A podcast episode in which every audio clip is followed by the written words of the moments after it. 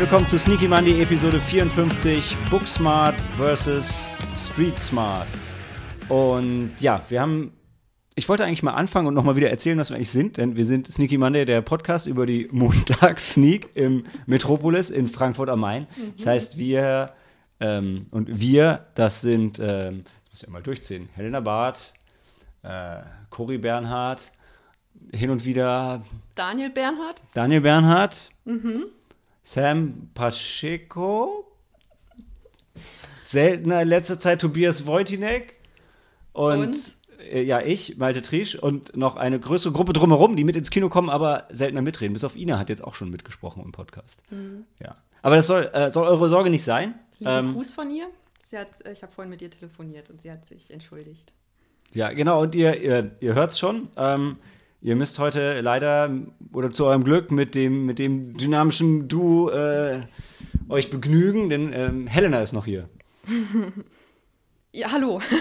ja, genau. Achso, ja, ich bin nicht Cori. es tut mir leid. ja, genau. Wir sind heute, wir sind heute nur zu zweit, aber das kriegen wir trotzdem hin, denn wir haben tolle Filme mitgebracht und genau, ich habe sie noch nicht vorgestellt.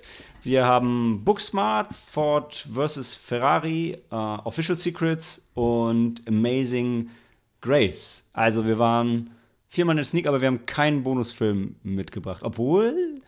Ich habe einen dabei. Ein?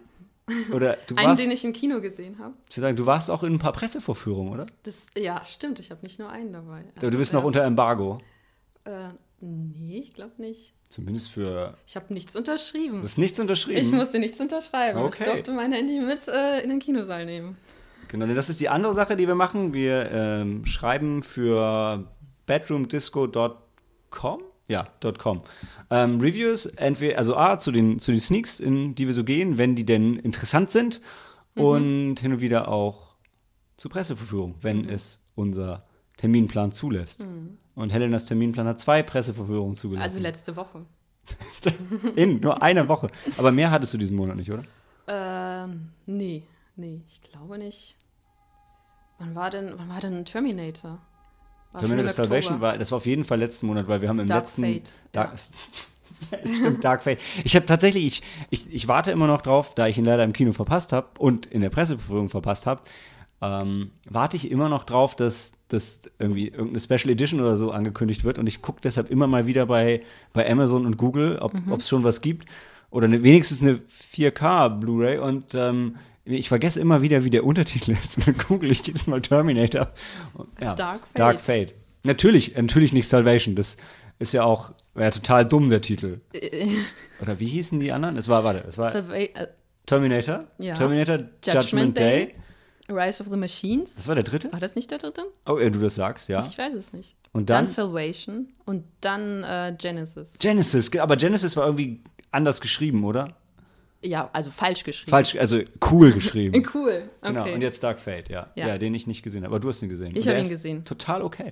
Er ist total okay, das ist es ja, ja. Erzählt genau die gleiche Geschichte, also wirklich, eigentlich eins zu eins. Es ist eigentlich derselbe, nein, es ist ein Mix aus Teil 1 und Teil 2, aber es ist halt kein besserer Film. auch wenn es halt äh, auch, ist, ja, soll ich noch mehr darüber erzählen? Nein, weiß ich nicht. Also Fans können sich angucken. Fans definitiv, Fans. Ich wüsste auch nicht, wer kein, also ich will, ich frage mich wirklich, wie dieser Trailer auf jemanden wirkt, der Terminator nicht ja. kennt.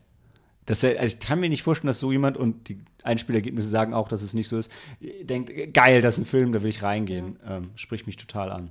Also nur für Fans, weil du, du verstehst die meisten halt, äh, die meisten Jokes und die meisten Referenzen auch nur, wenn du die anderen zwei gesehen hast. Ähm, und du freust dich dann halt wieder, wenn, also du freust dich wirklich auf Linda Hamilton und Arnold Schwarzenegger. Auch wenn Arnold Schwarzenegger ganz anders dargestellt wird als sonst, aber ich hatte kein Problem damit. Okay. Ja. okay. Willst du deine anderen Bonusfilme im Intro abhaken oder willst du hinten dran wirklich in kompletter ich Gänze? Ich dachte, äh, ich, ich kann auch über Parasite reden, den habe ich doch also gesehen. Also Parasite? Okay, dann, dann Parasite? machen wir Parasite als, äh, als Bonus noch hinten mhm. dran. Cool. Ja, genau. Und eigentlich sind wir hier, um über ähm, Booksmart versus Street Smart zu sprechen. Nein, also ich dachte, dass wir ähm, als Intro ein bisschen drüber sprechen in Weil Anlehnung. Parasite passt nämlich auch zu Booksmart versus Street Smart. Echt? War wenig, ja. Ich habe ihn leider auch nicht gesehen. Und ich möchte auch, ich, ich glaube immer noch, je weniger man über diesen Film weiß, desto besser. Und ja, genau. Tut es mir auch so leid, ich, dass ich in dem Kino jetzt, ich werde es nicht mehr ins Kino schaffen, denke ich, aber ja.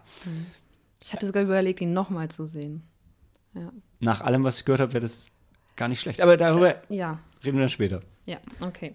Ja. Dann, äh, genau, dann reden wir auch über äh, das, also das Thema, ähm, über, wir dachten, wir reden über Bücher zu Filmen. Also nein, Bücher über Filme und um Filme herum. Um Filme herum. Okay. Soll ich was reinwerfen? Fang an. Ja, wie alle guten Filmgeschichten bei mir hat es bei mir mit, mit Horror angefangen und ich, ich ärgere mich so sehr. Ich wollte, ich hätte, ich wünschte, ich hätte noch ein paar Minuten gehabt, um mich anständig darauf vorzubereiten, weil so kann ich nur aus dem Gedächtnis berich- berichten, denn wir hatten, und wenn ich wir sage, dann meine ich ähm, Chrissy und mich, liebe Grüße auch an Chrissy, wir werden bestimmt wieder zu Weihnachten eine Horrorfolge aufnehmen, wie jedes Jahr, ähm, hatten wir von dem, dem deutschen Indie-Filmemacher Jörg Buttgereit, hatten wir zwei Bücher, die hießen, ich weiß nicht, wie sie hießen, irgend, irgendwas mit Schnittberichten. Und das war in der, in der Zeit vor dem Internet, also vor der Erfindung von Steinen. Ähm, das waren halt wirklich Bücher, wo drin stand, wo, wie krass Horrorfilme geschnitten sind. Und das war eine sehr wertvolle Information damals, denn ähm, erstens wusste man in Deutschland absolut sonst nicht, welche Filme geschnitten sind, denn man konnte das nicht im Internet nachschlagen. Man hatte einfach nur einen Film, manchmal stand drauf gekürzte oder überarbeitete Fassung, manchmal nicht. Ähm, und deshalb war das für uns ein super Ratgeber, welche Filme man kaufen konnte und welche nicht. Plus, ähm, wir waren, das war echt so zu, auch zu unserer Anfangszeit, dass wir uns mit Horror überhaupt beschäftigt haben. Und die Filme waren in Deutschland so geschnitten, dass man anhand der Schnittberichte, das war auch gleichzeitig eine Story-Synopsis, also du wusstest dann, was Cooles in diesem Film passiert und ob du den dir irgendwoher besorgen solltest oder nicht. Und so halt generell auch ein Companion, also ähm, im, im Sinne von eigentlich alles Wichtige an Horror war da drin, denn alles Wichtige an Horror war in Deutschland irgendwo geschnitten oder es gab eine geschnittene Fassung und damit die Berechtigung darüber zu schreiben. Und es gab natürlich auch ein Intro ähm, und so ein paar so eine generelle Abhandlung über Horrorfilme, alles, was man halt sonst nicht so kannte, denn ansonsten kam unser Filmwissen halt initial aus der TV-Movie, der Ja. TV-Spielfilm. Die gab es auch, ja. Und ich glaube, dann irgendwann die, kam die Cinema dazu, die, die Chrissy zumindest im Abo hatte. Und so fing das Ganze an. Hm. Ansonsten. Also bei mir fing es erst mit, äh, also nicht genau äh, mit Filmen an. Zwar auch vorher mit Büchern, aber ich hatte keine Bücher zu oder über Filme. Also nicht so wie ihr, nicht so, so, so Schnittberichte.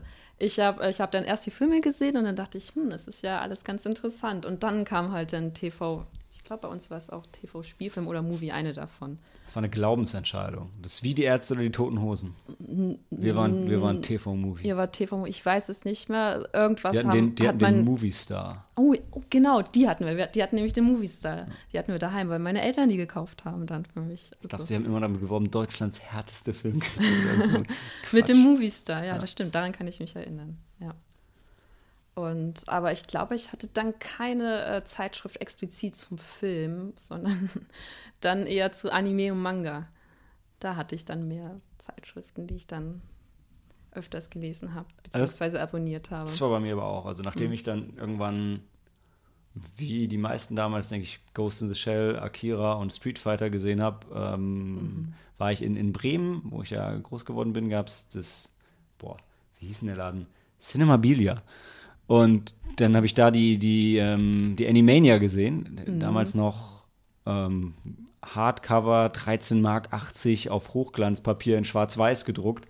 Und habe gedacht, krass, es gibt eine Zeitschrift über sowas. Und habe mir die erste Aufga Ausgabe gekauft, obwohl die halt völlig überteuert war für mich. Und ähm, habe das Ding verschlungen, habe nichts verstanden, weil jede Anime-Rezension war halt mit Referenzen zu tausend Sachen, von denen ich auch noch nie gehört habe. Und ja, Animania war auch bei mir die erste Filmzeitschrift. Und die hat ja dann auch so ein bisschen ausgeschlagen, mal in Richtung ähm, Hongkong Live-Action oder Japan Live-Action. genau. Ja, stimmt. Daran kann ich mich noch erinnern, weil Animania war auch meine erste. Ja. Ja, das war toll. Ich habe noch ein paar, also was heißt ich, bei meinen Eltern irgendwo im Keller liegt noch ein Stapel Animania. Ich müsste überlegen, ich glaube, Weil dann kam nämlich eine Jubiläumsausgabe Ja, und da hatten die nämlich noch eine, äh, eine CD, wo dann alle alten Ja, nee, ich, ich hatte tatsächlich alle Ausgaben. Ähm, und zwar, es gab irgendwann einen Hardcover-Band mit den ersten zwölf, glaube ich. Ja. weil die hatten mir immer gefehlt. Und dann hatte ich wirklich die, also die komplette Animania-Geschichte bis Mhm. dann, was war passiert? Die Animania war doch irgendwie pleite oder der Verlag war pleite und dann wurden die übernommen. Und dann haben sie den kompletten Staff ausgetauscht und die sind dann weggegangen und haben die Annie Magic, ich weiß nicht, nee, das war die Messe. Aber die Das sind, ist die, ja. der Staff ist doch komplett ge- weggegangen und hat eine andere Anime-Zeitschrift schon ausgemacht, auf, aufgemacht. Weil ich glaube, die Animania gibt's noch, aber die, also es ist halt jetzt ein seelenloses Corporate und weil der komplette Staff war damals weggegangen Ja. und bis zu dem Zeitpunkt, oder, und dann gab es die auch für ein Jahr oder so nicht oder Mhm. ein halbes. Und bis zu dem Zeitpunkt hatte ich wirklich, die hatte ich alle, ich glaube, ich, glaub, ich habe die verkauft irgendwann. Ja. Nee, die liegen bei mir, glaube ich, noch. Ja, aber da habe da hab ich dann zum ersten Mal über, äh, habe ich dann zum Beispiel Jinro, habe ich dann da auch da äh, das erste Mal drüber gelesen. Das basiert, ah ja, okay, das ist wieder, das ist aber dann eine, eine Märchenverfilmung, okay. Ja, aber ja, Wolltest du sagen, dass du den, das Buch natürlich auch gelesen hast? Rotkäppchen. Ja, ja, stimmt. Das war das Märchen, auf dem es basiert. Ja, genau. Äh, hast du? Rotkäppchen. Ja. Ja, Wenn du lachst, so, ich habe keine Märchen gelesen. ja habe ich. Meine Also, Eltern, ich, wie ich immer sage, meine Eltern haben mir Märchen verboten, die waren nie zu grausam. Was ist passiert? Ich bin Horrorfan geworden. Hm. äh, doch, doch, bei meinen Großeltern. Okay. Ja, dann gab es. Märchen. Ja. ja. Ja, also, und dann tatsächlich ging es auch in die Richtung bei mir dann weiter, auch wenn ich nicht, tatsächlich nicht viele Bücher über Filme gelesen habe. Ich habe ähm, If Chins Could Kill gelesen, das ist die, die Autobiografie, Autobiografie ist, wenn man sie selber schreibt, oder? Von, von Bruce Campbell. Und dann noch ein anderes Making-of-Buch zu Evil Dead, einfach weil ähm, mit einem anderen Kumpel, mit dem Uli zusammen, der uns übrigens zu Bedroom Disco geführt hat. Ähm, vielen Dank dafür. Äh, genau, mit dem zusammen haben wir einfach die äh, ganzen Sam Raimi-Sachen, ich will nicht sagen gesuchtet, weil ich das Wort hasse, aber verehrt für eine lange Zeit und sehr, sehr, sehr gefeiert, genauso wie Bruce Campbell. Und ich möchte eigentlich immer noch die ähm, Autobiografie von, äh, von Simon Peck, wie heißt es, Nerd Done Good oder so, die wollte ich mir auch immer noch besorgen. Oh, ja. da, ja. Simon Peck, den wir von Sneaky Man, die alle lieben, außer Dan. Er liebt ihn ganz besonders. Der hasst ihn wie Musicalfilme. Also es ist krass und ich verstehe nicht, wieso. Es Ja, muss Eifersucht sein. Ach so, weil wir ihn so lieben. Ja. Okay. Oder weil seine Frau ihn so liebt vor allem. Ähm, Oder weil er gerne rote Haare hätte, tief. er hätte gerne rote Ja, Haare. tief in seinem Herzen. Rote Haare und roten Bart. Brite, ja. Ja. Nee, glaube Okay. ich nicht. Äh, ja, ich habe ich hab nur Bücher zu und über Regisseure gelesen. Jetzt kein, ich könnte mich, nee, leider nicht zu Schauspielern. Dann, ja. Wieso leider? Zu welchen Regisseuren hast du denn Bücher gelesen? Ähm, also Stanley Kubrick war mit so einer der ersten. Dann, wie gesagt, so, ähm, da ich Anime und Manga mag, dann auch, ähm, na, Miyazaki? Genau, Miyazaki. ja, danke schön, Miyazaki. Ähm, was dann gab es dann noch? Dann halt noch andere bekannte Regisseure, die ich dann auch gemocht habe. Lass mich kurz überlegen. Hm. Ich, we- ich weiß nicht, ob ich jetzt zu James Cameron vielleicht. Es gab immer mal irgendwie was, wo dann immer irgendein Regisseur dann, es kam dann was raus, dann zu einem bekannten Regisseur und dann habe ich mir das meistens so ein bisschen. Du hast auch noch hier so ein, so ein Aliens-Artbook rumfliegen, was ich auch hatte, oder? Was du auch hattest. Ja. Hast du das auch? Ich, ich glaube, ich habe es noch irgendwo. Ich bin mir relativ sicher. Es ist aus dem, also ich habe es aus dem Fundus von meinem Bruder. Ähm, und genau das und so ein paar, paar Star Wars-Sachen, von denen ich leider viel verkauft habe, weil ich da noch nicht so Star Wars-Fan bin. Oder war. jetzt. Was ich jetzt sehr bereue. Also auch so, so, so coole, also die ganzen alten ähm, Artworks von früher so auf groß, auf Karton gedruckt auch. Also wo, ähm, na, wenn Han Solo mit Lichtschwert und halt also Sachen, die dann verworfen wurden. Aber ja, das, ja, aber das, dieses Aliens Artbook ist richtig cool. Das ist, wie heißt es, ich weiß nicht mehr, wie es heißt, War Manual, also wo, das sind ja die ganzen, ähm, Also das Set-Design. aber hauptsächlich doch die ganzen, also die, ich, also ich, was ich im Kopf habe von dem Buch, sind die, die Waffen, also der APC und der Loader, also das zu den ganzen ähm, Raumschiffen und so, so viele technische Zeichnungen da drin waren. Und Combat Gear, auch Sachen, die halt im Film dann nicht drin waren und so. Du strahlst, als hättest du in das Buch noch gar nicht reingeguckt. Nee. Naja, aber das ist ein cooles Buch. Also ich glaube, ich weiß nicht mehr. Hast- Ist nicht, nicht das nicht hier direkt links von mir irgendwie? Ja, aber das musst du jetzt nicht rausholen. Na gut, okay, fair enough. Ist auch, glaube ich, nicht so spannend zum Zuhören. ja, weil wir dann durchblättern werden. Genau. ähm, äh, ja. Genau, und dann, ich hatte Du hattest mir noch ein Buch geschenkt, das war so Filme auf einer Seite, also in, in, in so einem kurzen Artwork erklärt. Ja, ja. Wie hieß denn das noch? Äh, Films in Five Seconds. Das Ah, habe ja. ich sogar, glaube ich, auch. Oder Film in Five Das Ja, ist die, die perfekte Klolektüre, ganz ehrlich. genau. Also, weil man versteht sofort und äh, Ja, jetzt, zeigst es gerade den Hörern. Jetzt, jetzt zeige ich es den Hörern. Jetzt kann ich nämlich äh, umblättern. Es war nämlich auch ein Geschenk von einer meiner Ich besten schon, ja. Freundinnen. Mit Widmung. Ja, mit mit- Widmung auf einem Zettel, sodass man sie rausnehmen kann. Ja, natürlich. Hier, Zuschauer sehen das natürlich. Ja, Ja, äh, ja Film in Five Seconds. das ist Genau. auf jeden Fall sehr cool. Mhm. Und das hat mich dazu bewegt, was man auf unserem Instagram-Kanal ja sieht, diese ähm, 100 Movie Bucket List, wo ja auch die Filme immer, da sind sie in einem Bild erklärt und nicht in einem, mehr so, hier sind so mehr so Piktogramme, Ja, wo also, wirklich die ganze Story dargestellt ist, ne? nee, nicht, Aber ein bisschen also, abstrakter dafür. Ja, also die Zuschauer können es ja nicht sehen. Wo ist denn hier mein. mein Ist okay. Ich, du musst, du musst, glaube ich, nicht im Detail erklären. nee. Weil es sind auch immer Spoiler mit dabei. Ja, das Das stimmt. ist auch relativ gefährlich Ja, in der Hinsicht. ja. Ja, aber ich glaube, ein Stück weit. Ach doch, stimmt. Wir haben auch noch beide, die, die ähm, Helen O'Hara von Empire hat doch ihre Bücher veröffentlicht. Die, Mhm. das über, wie heißt es über die 80er Jahre? Ähm, Best Movies of Of the the 80s. Ja. Nee, tatsächlich sehr, sehr geil. Ja. Und ihr, die Fortsetzung davon, ihr, ihr Superhelden, Superheldenbuch ist auch noch ganz cool. Und ich habe noch von Uli eins, ich wollte schauen, wie es heißt. Damit wollte ich mich eigentlich, damit habe ich mich auch tatsächlich schon mal ins, ähm, ins Arthouse-Kino hier um die Ecke gesetzt, ins Harmony, wo steht, das heißt, es ist irgendwie How to Appreciate Movies. Und ich habe gedacht, boah, wie, wie krass eingebildet ist es bitte, sich ins Arthouse-Kino zu setzen und dann in dem, in dem Buch zu blättern und zu sagen, hm, ja, ich guck mal, wie, wie, man, wie man Filme genießt, ich weiß das. Aber ich bin immer noch sehr gespannt auf dieses Buch. Ich bin, ein bisschen, ich bin noch nicht über Seite 1 hinausgekommen. Aber ich freue mich auf jeden Fall sehr drauf. Also ich bin tatsächlich, auch wenn ich es irgendwie sehr wenig selber gemacht habe, ähm, Bücher über und um Filme lesen gibt dem Ganzen echt noch mal mehr. Also ich würde es jedem empfehlen. So generell jetzt so die technischen Sachen, die dann auch erklärt werden oder was meinst du? Also, Also- zum Beispiel dann ähm, jetzt der Schnitt selbst oder Das wäre mir, glaube ich, zu viel. das wäre An- zu. Aber ja. mehr- also ich finde mehr, also ich finde so, also Artbooks, Konzeptzeichnung finde ich halt immer schön, ist halt so ein Coffee-Table-Buch, du blätterst du einmal durch, freust dich drüber. Mhm. Ähm, ich glaube tatsächlich, was mir eher was gibt, ist sowas wie dieses, auch wenn der Titel so mega lame ist, so Best Movies of the 80s, einfach, was einem hilft, nochmal Filme zu finden, die man vorher übersehen hat. Also und wenn da Ja. noch so ein paar Querverweise einfach mit drin sind.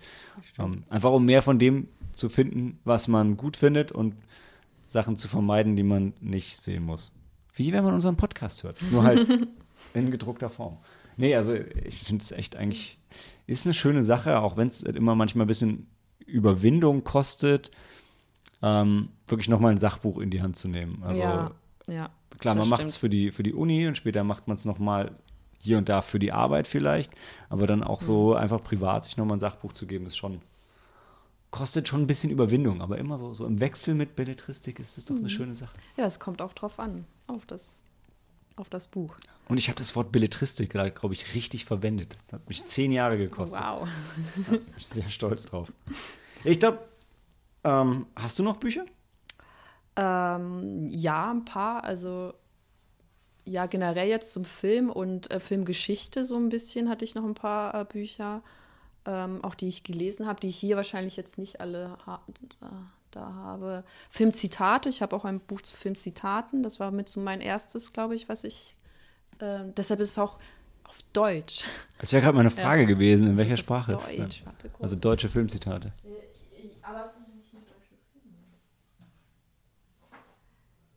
Ja. Das ist auf jeden Fall kein dünnes Buch. Nein, weil das, ähm, das sind nämlich die besten Dialoge aus mehr als 2000 Filmen. Und äh, ja, die sind halt alle auf Deutsch. Es sieht aber, es sieht auch aus wirklich wie so ein altes Lexikon. Super klein geschrieben. Ja, das habe ich mir damals gekauft, ähm, als ich noch recht jung war und ähm, ich weiß gar nicht wie alt. Ähm, ja, ich Sieht war. auch, ist auch schon vergilbt. Ja. War es gebraucht, als du es gekauft hast? Nein, war es nicht. Nein, das war nicht Dann habe ich nichts gesagt. Das ist, ähm, ich, vielleicht habe ich es ein paar Mal zu oft benutzt oder draußen liegen lassen. Ich weiß es nicht. Ja. Aber dann, man entdeckt auch viele schöne Filme. Das auch hier dann. Okay. Ja, Ja. ja.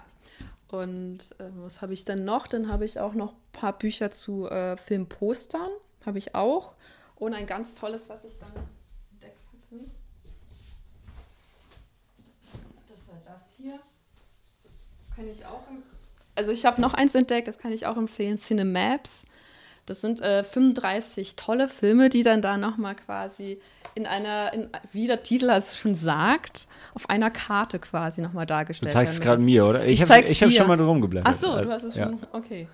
Und war auch sehr begeistert. das Das, ist das, sehr das ist aber auch wieder, das ist halt so ein Coffee-Table-Ding. Also du musst Ja. halt echt, es ist halt wirklich, wenn du so einen Nachmittag so auf deinem Sofa liegst und denkst so, ach ja, ich will nicht richtig was machen, ich lass mich mal so ein bisschen treiben. Ja, und da steht aber auch immer was nochmal zu dem, zum Film dazu. Und ähm, ja, das ist, dann siehst du halt hier diese kleine Karte und dann äh, jede Figur hat eine, seine, ähm, die eigene Farbe. Ja. Ja, Also für alle, die das schon immer mega abgefuckt hat, Herr der Ringe zu lesen und parallel eine Karte aufzuschlagen, die sollten vielleicht die Finger von dem Buch lassen. Nee, aber es ist wirklich sehr schön gemacht. Ja, fand ich auch. Ja. Mm, ja. Ich bringe, ja- nee, ich weiß, ich bringe mal gerne das Niveau zwischen runter. Dann wollte ich mir das Bier vorstellen, was wir heute trinken. Weil, weil Helena hat das Cerveza de la Dia de los Muertos gekauft. Ein Pale Ale aus Mexiko. Und das andere Bier sieht auch sehr gut aus, kommt aber leider aus Hamburg. Kommt leider aus Hamburg. Und ist wirklich gut. Das, das Bier, was aus Hamburg kommt. Nein, nicht, nein, ich habe ja das mexikanische Bier gewählt, nachdem ich erst hatte mich das, das Cover von dem, das Cover, das Label von dem, was ist das, Prototyp? Der Prototyp. Prototyp ist auch schon cool. ja.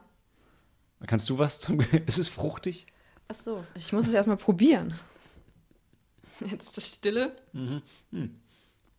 Naja.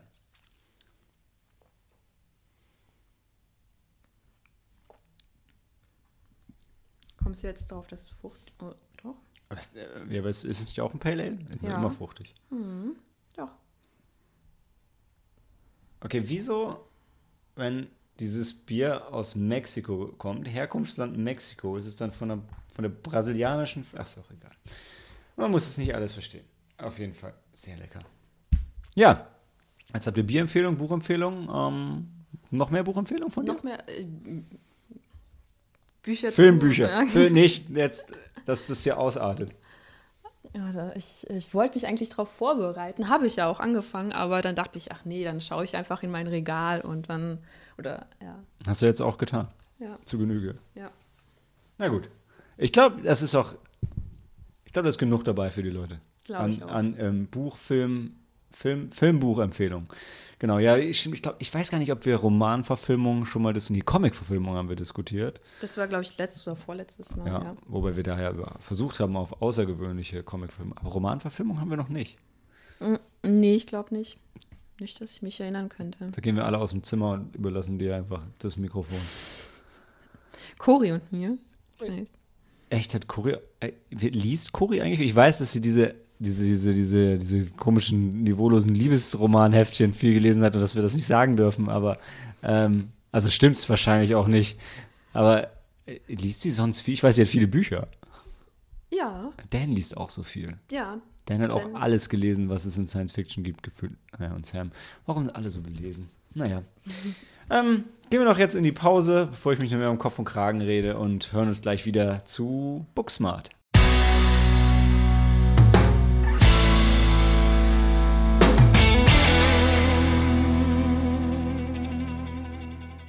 Getting straight A's, giving zero F's. Ich fand, nie war eine Tagline passender als die. Ich wollte es eigentlich in mein Review schon, schon, schon einbauen, als ich es geschrieben habe, weil ich es einfach so gut fand.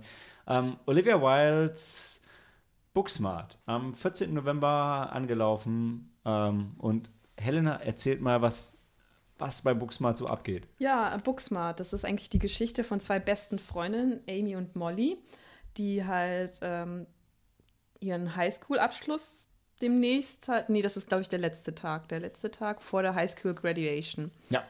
Und ähm, die haben halt alles erreicht, was sie sich vorgenommen haben. Und das war nämlich gute Noten schreiben, gut in der Schule sein. Und ähm, ja, darauf haben sie sich halt konzentriert. Und äh, dafür leben sie, weil sie glauben oder sie sind der Meinung, wenn, wenn du nur lernst und gute Noten schreibst, dann hast du die Chance, halt auf ein gutes College zu kommen, dann auf eine gute Uni, einen guten Job zu bekommen. Und beide sind ja auch sehr sehr belesen, sehr booksmart. Und ähm, die finden dann aber am letzten Tag, finden sie halt heraus, dass all die anderen Loser, so wie sie halt von denen genannt werden, heißt also all die, die Leute, die halt immer die ganze Zeit Party gemacht haben und ähm, die ihr Leben halt gelebt haben, sozusagen, dass die ähm, aber auch gut in der Schule waren, beziehungsweise sind und die ja auch ganz tolle Jobangebote bekommen haben bei Google oder ich weiß nicht, Apple oder so. Und ähm, ja, und dann ähm, das ähm, vor allem Molly, die ist, glaube ich, die, die das dann quasi initiiert, die kann das ähm, nicht vertreten, kann das nicht auf sich sitzen lassen, denkt ja, okay, wir sind genauso gut wie die anderen. Wir sind nämlich halt überall gut. Wir haben immer die Einser bekommen. Jetzt bekommen wir auch eine Eins im Party machen. Eine Eins im Leben. Im Leben. Und so nehmen sie sich halt vor, in der letzten Nacht vor, das, äh, vor der Graduation halt äh, mal so richtig zu leben. Das Leben zu feiern. Und dann beginnt der Roadtrip oder so ein Mini-Roadtrip durch die, durch die Stadt von Party zu Party. Ja. Genau, der Film, der Film hat eine so unglaubliche Energie. Also ich finde, ab, ab Szene 1, also so wie, was ich immer gehasst habe, Gilmore Girls, die zwei reden halt schnell und ununterbrochen, mhm. aber sie sind ununterbrochen witzig. Es ist halt wirklich, es kommt ein Witz nach dem anderen und jeder ist gut und die sind dabei so sympathisch und natürlich, es wirkt halt überhaupt nicht gestellt. Also, mhm. ähm, wir sind ja öfter mal in so schlechten US-Komödien wie Daddy's Home und Daddy's Home 2 und ähm, wie hieß denn der noch? Instant Family, das war die Trilogie, genau. Also so, so Zeug halt und hier, die Witze sind alles so ehrlich und so herzlich. Mhm. Weil du, man hat ja auch Angst, dass es halt auch wieder so, so eine komische Highschool-Comedy ist, die dann äh, die, die Witze so aller, wie, wie hießen die denn, die Filme? American Pie und so, mhm. ist es halt aber nicht. Und ich habe die ganze Zeit von der Berichterstattung vorher immer gedacht, das wäre eher so ein ernster Film. Also so, ich dachte die ganze Zeit, das wäre so ein Coming-of-Age-Film, so ein bisschen düster. Also düster ist vielleicht übertrieben, aber wo es halt, halt um so zwei Außenseiter-Mädels geht, die irgendwie viel lesen und total klug sind mhm. und dann irgendwie doch ihren Weg gehen. Aber das ist es nicht. Es ist eine unglaublich quirlige Komödie, ne? Ja, ja. Ähm, hat mich einfach von Szene 1 an total mitgerissen. Und auch wenn, das ist jetzt kein harter Spoiler, aber also klar, die, die Partynacht zieht sich ein bisschen unrealistisch, unrealistisch lang hin und es gibt ein paar Twists und so, aber insgesamt bleibt es relativ geerdet noch die meiste Zeit. Ja, ja. Und ne, also und so ein bisschen überraschend nimmt er zum Schluss halt auch durchaus noch ein paar ernste Themen auf und löst die aber auch auf eine charmante Art. Also ich finde, es ist nicht, es kommt nichts mit dem, mit dem Holzhammer noch zum Schluss, so als wollen wir euch noch eine Lektion mitgeben. Mhm. Ähm, und man ist einfach so unglaublich auf der Seite von diesen zwei, von diesen zwei Mädels. Die sind, die sind so krass sympathisch. Ja, das stimmt. Ähm, ja, also ich muss ja nicht, doch, ja, ich habe mich sofort angesprochen gefühlt. Vielleicht, weil ähm, die eine auch so eine prägnante Nase hatte, hat wie ich. Und ich habe halt auch äh, eine recht große Nase, deshalb die Amy. Und ich muss jetzt, jetzt kommt's, ich, äh, die, und die andere, äh, ich glaube, das war die erste Szene, da mussten, ich war mit meiner Schwester im Kino, da mussten meine Schwester und ich ein bisschen lachen, weil sie hat nämlich auch so eine Beiß-Aufbeißschiene, die, mhm. ähm, ja, hat, und ich halt auch. ja. Hast du direkt wiedergefunden? Habe ich mich sofort, ja. Ich, ja, passt ja. Ich habe mich zum Beispiel gar nicht im Film wiedergefunden, aber ich fand es trotzdem super. Also. Ja, und aber der Film hatte mich nämlich, als sie dann ähm, in, im, im Klassenzimmer sind, und dann siehst du sofort dieses riesige Poster von der Bronte-Familie, das ist so diesen Stammbaum von der Bronte-Family. Da, da hat er mich der Film sofort. Ja. Weil du den auch erkannt hast. Ich könnte nicht mal die Namen standen doch. Ich wusste, ich habe nicht mal gemerkt, dass da ein Stammbaum hängt. Direkt dahinter, als ja, die Jungs dann. Nee, so, frag, also frag mich bei, in, in, bei Scream beim Filmclub, welche Poster an der Wand hängen. Das kriege ich mit, aber wenn irgendwo der Stammbaum von der Bronte-Familie hängt. Ja. Aber okay, passen, passt ja zum ja. Titel, passt hat, ja zur Zielgruppe. Genau, hat, hat gepasst. Und ja, und ich bin halt die Zielgruppe, wenn auch ein bisschen zu alt, würde ich sagen. Also wenn, wenn ich den Film vor, oh, wie alt bin ich denn? hm, wenn ich den Film vor 15 Jahren gesehen hätte, dann Ja. Was wäre dann passiert? Dann wäre mein Leben vielleicht anders verlaufen. Ah, okay. Hättest ja. du auch mehr gefeiert? Ja. Jetzt, jetzt dein Praktikum bei Google. Und Nee, dann und, hätte ich ja mein Praktikum, ja. ja, und krass ist auch, ähm, also der Film ist schon sehr fokussiert auf, auf Amy und Molly, also auf die beiden Mhm. Hauptdarsteller. Aber auch die, auch die ganzen Nebencharaktere werden eingeführt, kriegen was zu tun und kriegen auch, machen tatsächlich, also wenn nicht unbedingt immer eine Charakterentwicklung, dann, ähm, aber zumindest stellen, also wird einfach im Laufe des Films ihr Charakter so ein bisschen erweitert, weil alle fangen so ein bisschen als so diese leicht einseitigen Stereotypen an, aber alle kriegen irgendwie noch was zu tun. Also ob das die, die Lehrerin ist, der Trottel, also die engagierte Lehrerin, der trottelige Principal, ähm, ihre, also vor allem ist hier ist genau Amys über Protective Mutter, das war auch die einzig bekannte Schauspielerin, oder? Das war also zumindest für, für Friends-Fans, oder? Das war auch die, die Phoebe, Phoebe, genau. gespielt hat. Phoebe aus Friends, ja. Ähm, genau, Lisa Kudrow, ja. Ähm, die, also alle tauchen irgendwie nochmal auf und ich, das hatte ich auch in meinem Review schon erwähnt, so manche Filme signalisieren halt ihre Gags sehr von sehr weit und man sieht das halt krass kommen. Aber hier werden einfach von Szene 1 an werden so kleine Fakten und Hinweise gestreut, die irgendwann später einfach aufgegriffen werden und dann in einer super lustigen Pointe enden, die man echt nicht unbedingt kommen sieht, aber die eigentlich immer zündet. Also es gab fast keinen Witz, der daneben ging. Und es war eine krasse Achterbahnfahrt dabei, die war einfach, es ist einfach ununterbrochen lustig und sympathisch, dieser Film. Ja, das stimmt. Also ich, der Hammer. Ja. Keine Ahnung, wie Olivia Wilde das gemacht hat, aber die soll bitte, bitte, bitte, bitte weiter ganz viele, ganz, ganz viele Filme machen. Ja. Auch wenn sie auch noch, ich fand sie auch als Schauspielerin fantastisch und sieht auch ganz fantastisch aus. als, was sie war, 13 und wie hieß sie noch in Tron? Das weiß ich. Das nicht. Isotop war sie. Ich, dachte, ich will mal sagen, sie ist Call, aber das ist, das ist was anderes. Egal. Ähm, die, die sexy Frau im, im, im Tron-Remake auf jeden Fall. Und ähm, ja, ganz großartig. Ich finde, mit, mit 102 Minuten so für eine Komödie noch, weiß nicht, ein bisschen lang, aber also ist keine Minute Downtime. Nee, du hast immer gute Laune, du gehst auch gut gelaunt raus. Ja. Weiß nicht. Und vielleicht hat, hat sich auch, also hat die Freundschaft dich auch angesprochen, die Freundschaft zwischen den zwei Mädels, weil da konnte ich mich auch ein bisschen mit identifizieren. So, dass du, du hast immer, ja, immer deine Höhen und Tiefen und manchmal, ja, äh, musst du gewisse Sachen zurückstecken in einer Freundschaft, manchmal nicht. Manchmal tust du ja auch alles für deine Freundin und das machen die ja auch. Und die haben ein gemeinsames Ziel, einen gemeinsamen Traum, Und ein Safe Word. ein Safe Word. Malala. Ja, das fand ich super, ja.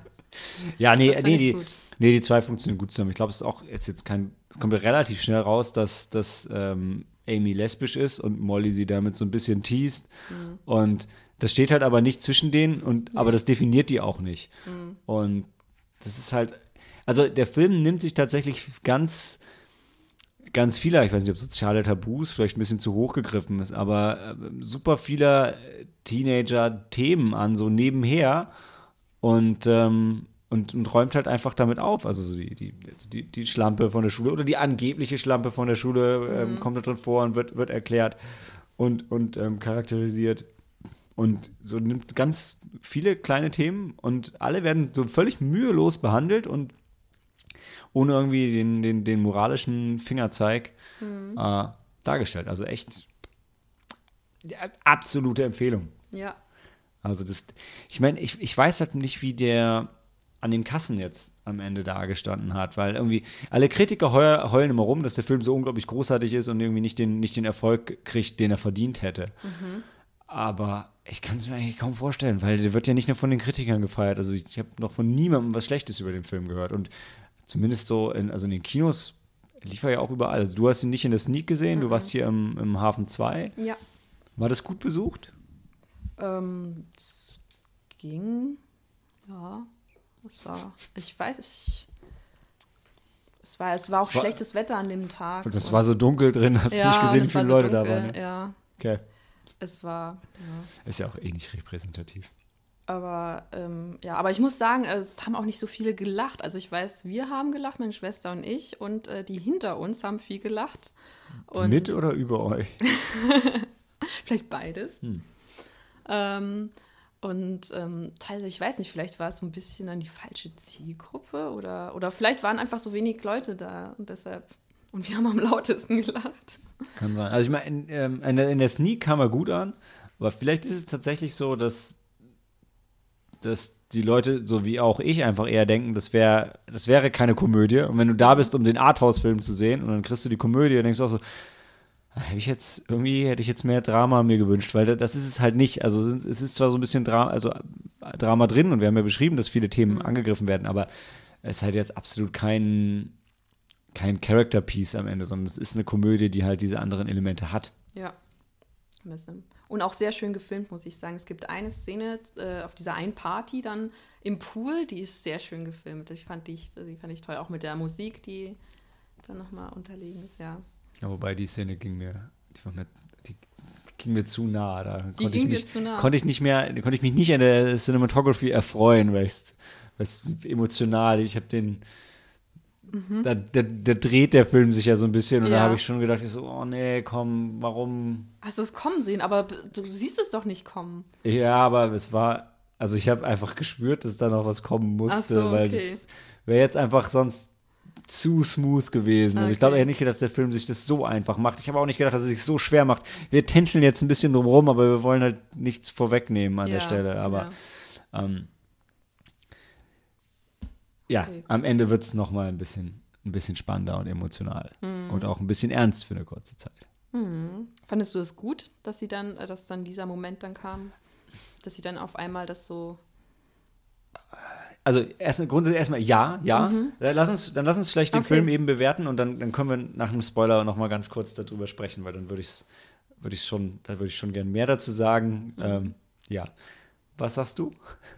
Was ich sage? Achso, vier Sterne Hatte oder ich auch. vier vier A's oder ich weiß nicht. Four A's? Four Zero straight F's. A's, ja. Okay, ich habe auch vier Sterne, habe ich schon, hatte ich auch vergeben. Ja, dann, dann lassen wir es einfach weil dabei. Ich muss auch sagen, der Soundtrack, das ist jetzt nicht so meine Musik, weil ich habe mir den Soundtrack nachher nochmal angehört. War das Elektro? ja, so auch äh, Elektro, Hip-Hop und so alles mhm. mögliche, aber funktioniert im Film richtig gut, mhm. muss ich sagen. Habe ich, glaube ich, sogar auch während des Films gedacht, so, hm, naja, die Musik nervt ein bisschen, aber also, es fängt ja mit einer Tanzszene fast an. Hm. Und, aber ja, im Film passt. Hm. Ja. Also gut, dann äh, ja. kurze Spoilerwarnung. Ja, also am Ende, genau, am Ende sind die zwei auf der, kommen sie endlich auf der Party an, auf die sie ja die ganze Zeit wollten. Die Party des Jahres. Genau. Und dann wird halt beiden das Herz gebrochen. Ja, wobei ich, also die Molly, die ist ja dann eigentlich heimlich in, ähm, in ihren Vizepräsidenten oder was auch immer, äh, also verliebt, der aber ähm, ich, der, was, was, der ist aber der coolste Junge an der Schule und alle Mädels fliegen auf ihn und sie ist aber auch ganz heimlich in ihn verliebt, hat es aber vorher nie zugegeben. Und die kommen sich halt auch näher. Und da dachte ich auch mir, da dachte ich, das, äh, das kippt dann irgendwann. Das ist einfach zu gut, um wahr zu sein, dass er dann noch auch so ein bisschen der Nerd ist und weil er verstehen über Harry sich, Potter reden. Weil sie über Harry Potter reden, ja, genau, und, er und sie verstehen sich so gut. Und da dachte ich mir auch, hm, das ist zu gut, um wahr zu sein, ja. Genau. Und, und Amy ist halt in dieses Skater-Girl verliebt. Ja. Und die Pool-Szene, die Helena angesprochen hat, das ist halt wirklich, die ist wirklich so, so, so traumhaft gefilmt, weil, weil Amy sich dann zum ersten Mal traut, so aus sich rauszugehen ja. und einfach in den Pool zu springen und schwimmt. Und da habe ich es halt einfach kommen, ich habe gesagt, so, hm, okay, das kann jetzt, also entweder der Film ist einfach so krass optimistisch, was er bis zu dem Punkt ja auch ist, hm. dass jetzt einfach das auch beides klappt. Aber irgendwo tief drin habe ich gespürt, nee, ich glaube, so einfach machen sie es nicht. Und dann haben sie halt genau das nicht gemacht, sondern haben haben halt so ein bisschen mir in dem Moment das Herz gebrochen. Ich so, ey, das muss ja. doch jetzt nicht sein. Warum kann das jetzt nicht einfach schön enden? Aber dass dann auch noch das Skater Girl mit dem, also das genau die, deren beider Love Interest, dass die dann miteinander rummachen, wenn ich es ja. richtig erinnern habe. Ja, genau. Schon sich so, boah, adding insult to injury, ne? Ähm, mhm. Genau, und dann zerstreiten sich die beiden Mädels ja noch, aber ich finde, der Film schafft es gut. Ja, genau, der Moment. Äh, glaubst du, haben wir den gebraucht? Weil danach kommt, also Amy, die ähm, sieht das ja dann, dass sie dann, ähm, dann, die küssen sich ja dann im, im Pool. Und dann läuft sie zu Molly und muss dann, will das Molly dann aber sagen. Und ähm, dann zum ersten Mal streiten sie sich auch. Und glaubst du, haben wir diesen Streit gebraucht? Hat das dann die Figuren gestärkt? Ich weiß nicht. Ich meine, auf, auf der einen Seite, klar wäre es irgendwie cool, wenn der Film so gesagt hätte, ja, okay, die beiden sind halt so gute Freunde, ja. dass, dass auch das da drüber steht. Genau, weil Amy benutzt dann zum ersten Mal Malala, also ihr Safe Word. Ja. Und anscheinend hat sie das nicht so oft benutzt, nicht so oft wie Molly. Und ja, und, ähm, und weil Molly dann aber dann nicht, äh, nicht drauf eingehen, weil Malala bedeutet halt für sie, äh, ich lege jetzt Veto ein, wir machen das jetzt nicht, wir machen jetzt das, was, äh, Was ich sage. was ich sage. Und dann tut das Molly halt nicht. Und ähm, ja, Es ist ein bisschen schade, bin ich bei dir, aber ich glaube, das bringt halt dann doch wieder den, den Realismus rein. Bevor sie ihn danach dann wieder über den Haufen werfen, aber weil es gibt halt nicht die Freundschaft, die immer ungebrochen funktioniert, wo es nie schief geht. Wo, und ich meine, ich glaube, vielleicht verstärkt das auch einfach, wie krass down die beiden jetzt gerade in dem Moment sind. Das ist halt, also, es ist doch, Molly will es halt erstmal noch nicht wahrhaben und Amy ist halt einfach so fertig Ja. und dann geht es halt aneinander vorbei. Ähm, wer, ich, ich wüsste nicht mal, also in dem Moment habe ich mir gewünscht, dass es nicht so ist. Aber im Nachhinein macht es den Film jetzt für mich nicht, nicht schlechter. Ich weiß aber auch nicht, ob es ihn unbedingt besser macht. Also ich kann nicht sagen, dass das unbedingt gebrauch, gebraucht hätte. Weil ich, ich hätte es halt nicht gewollt in dem Moment. Ja. In dem Moment vielleicht, aber vielleicht hätte man, weil ich, also die Molly bleibt ja, also das ist ja auch quasi eine ihrer Charaktereigenschaften, dass sie halt so resolut ist und so und so, was, wie, wie kann man das? Sie ist halt die stärkere von den beiden in dem Sinne, dass sie dominanter ist, so ein wenig.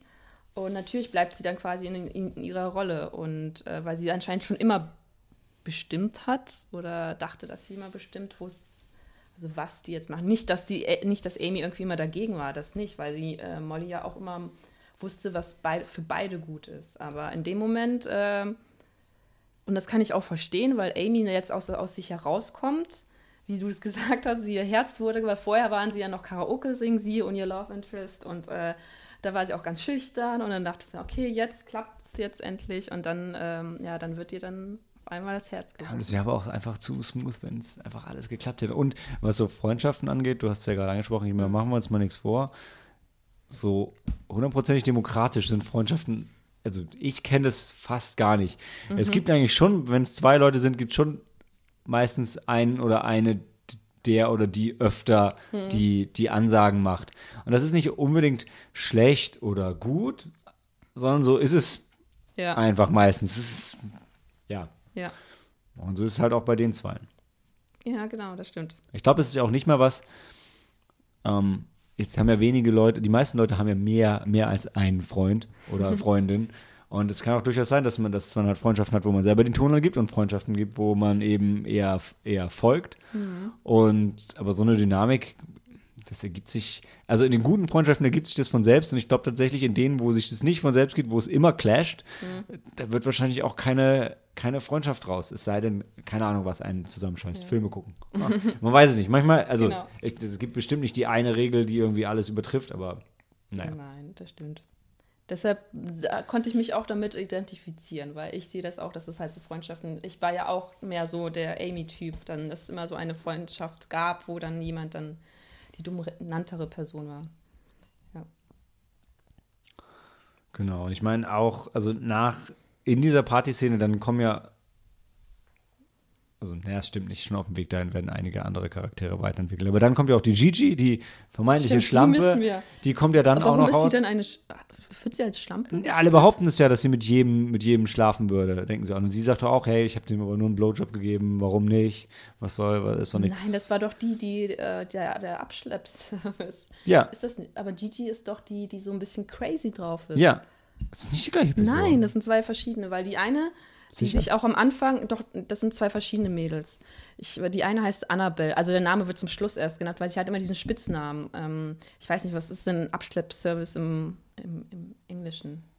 Auf jeden Fall übersetzt, wört, wörtlich übersetzt ist das so wie der Abschleppservice, weil äh, Hm. sie dann halt immer die Jungs abschleppt sozusagen.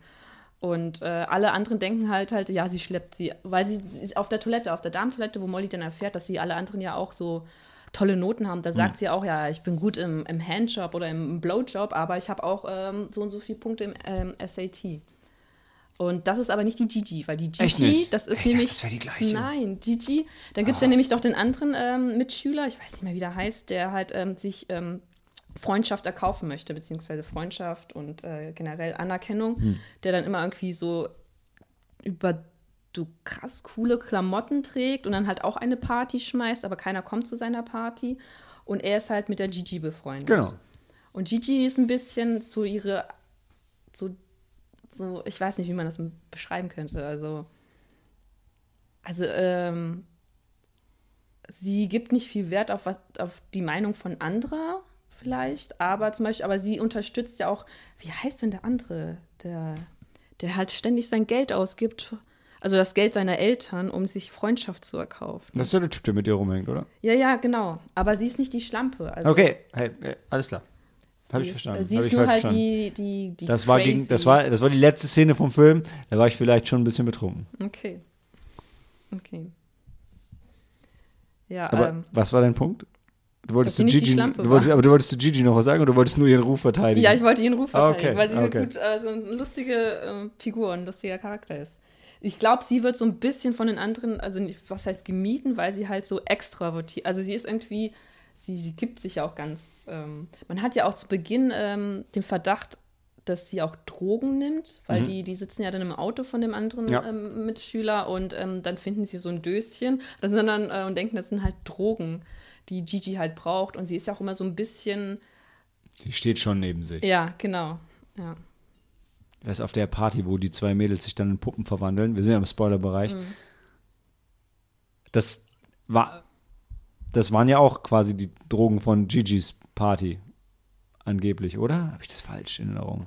Wo der Trip kam doch von der Party, wo sie vorher waren. Die Erdbeeren, ja. Genau. Ja. Aber genau. das waren dann wirklich Drogen. Oder war das nur ein Placebo-Effekt? Das weiß ich gar nicht. Es, ich Das wird glaube, doch, ich war mir nämlich eher, schon während des Films habe ich gedacht, so, hm, sind die jetzt wirklich auf dem Trip oder ist es fake? das weiß ich gar nicht mehr. Es kann, ich glaube doch, dass die dann, weil die haben diese Erdbeeren gegessen und die waren irgendwie mit irgendwas, Versetzt. ja. Ja, auf jeden Fall eine sehr geile, abgefahrene Szene, Mhm. ähm, die nicht zum Rest vom Film passt. Und Gigi taucht halt überall auf. Sie ist Ja. überall auf sie jeder immer, Sie ist Party. immer schon da vor Ja, allem. genau. Für jemanden, der so verpeilt ist, ist das relativ schwierig. Mhm. Ja. Ja, guckt euch, guckt euch Booksmart an.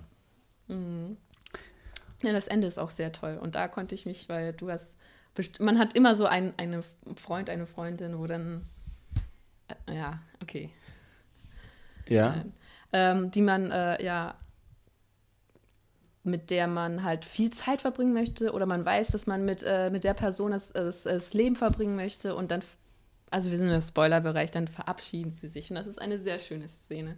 Ja. okay. Dann verabschieden wir uns auch in die Pause und hören uns gleich zurück zu Ford v Ferrari.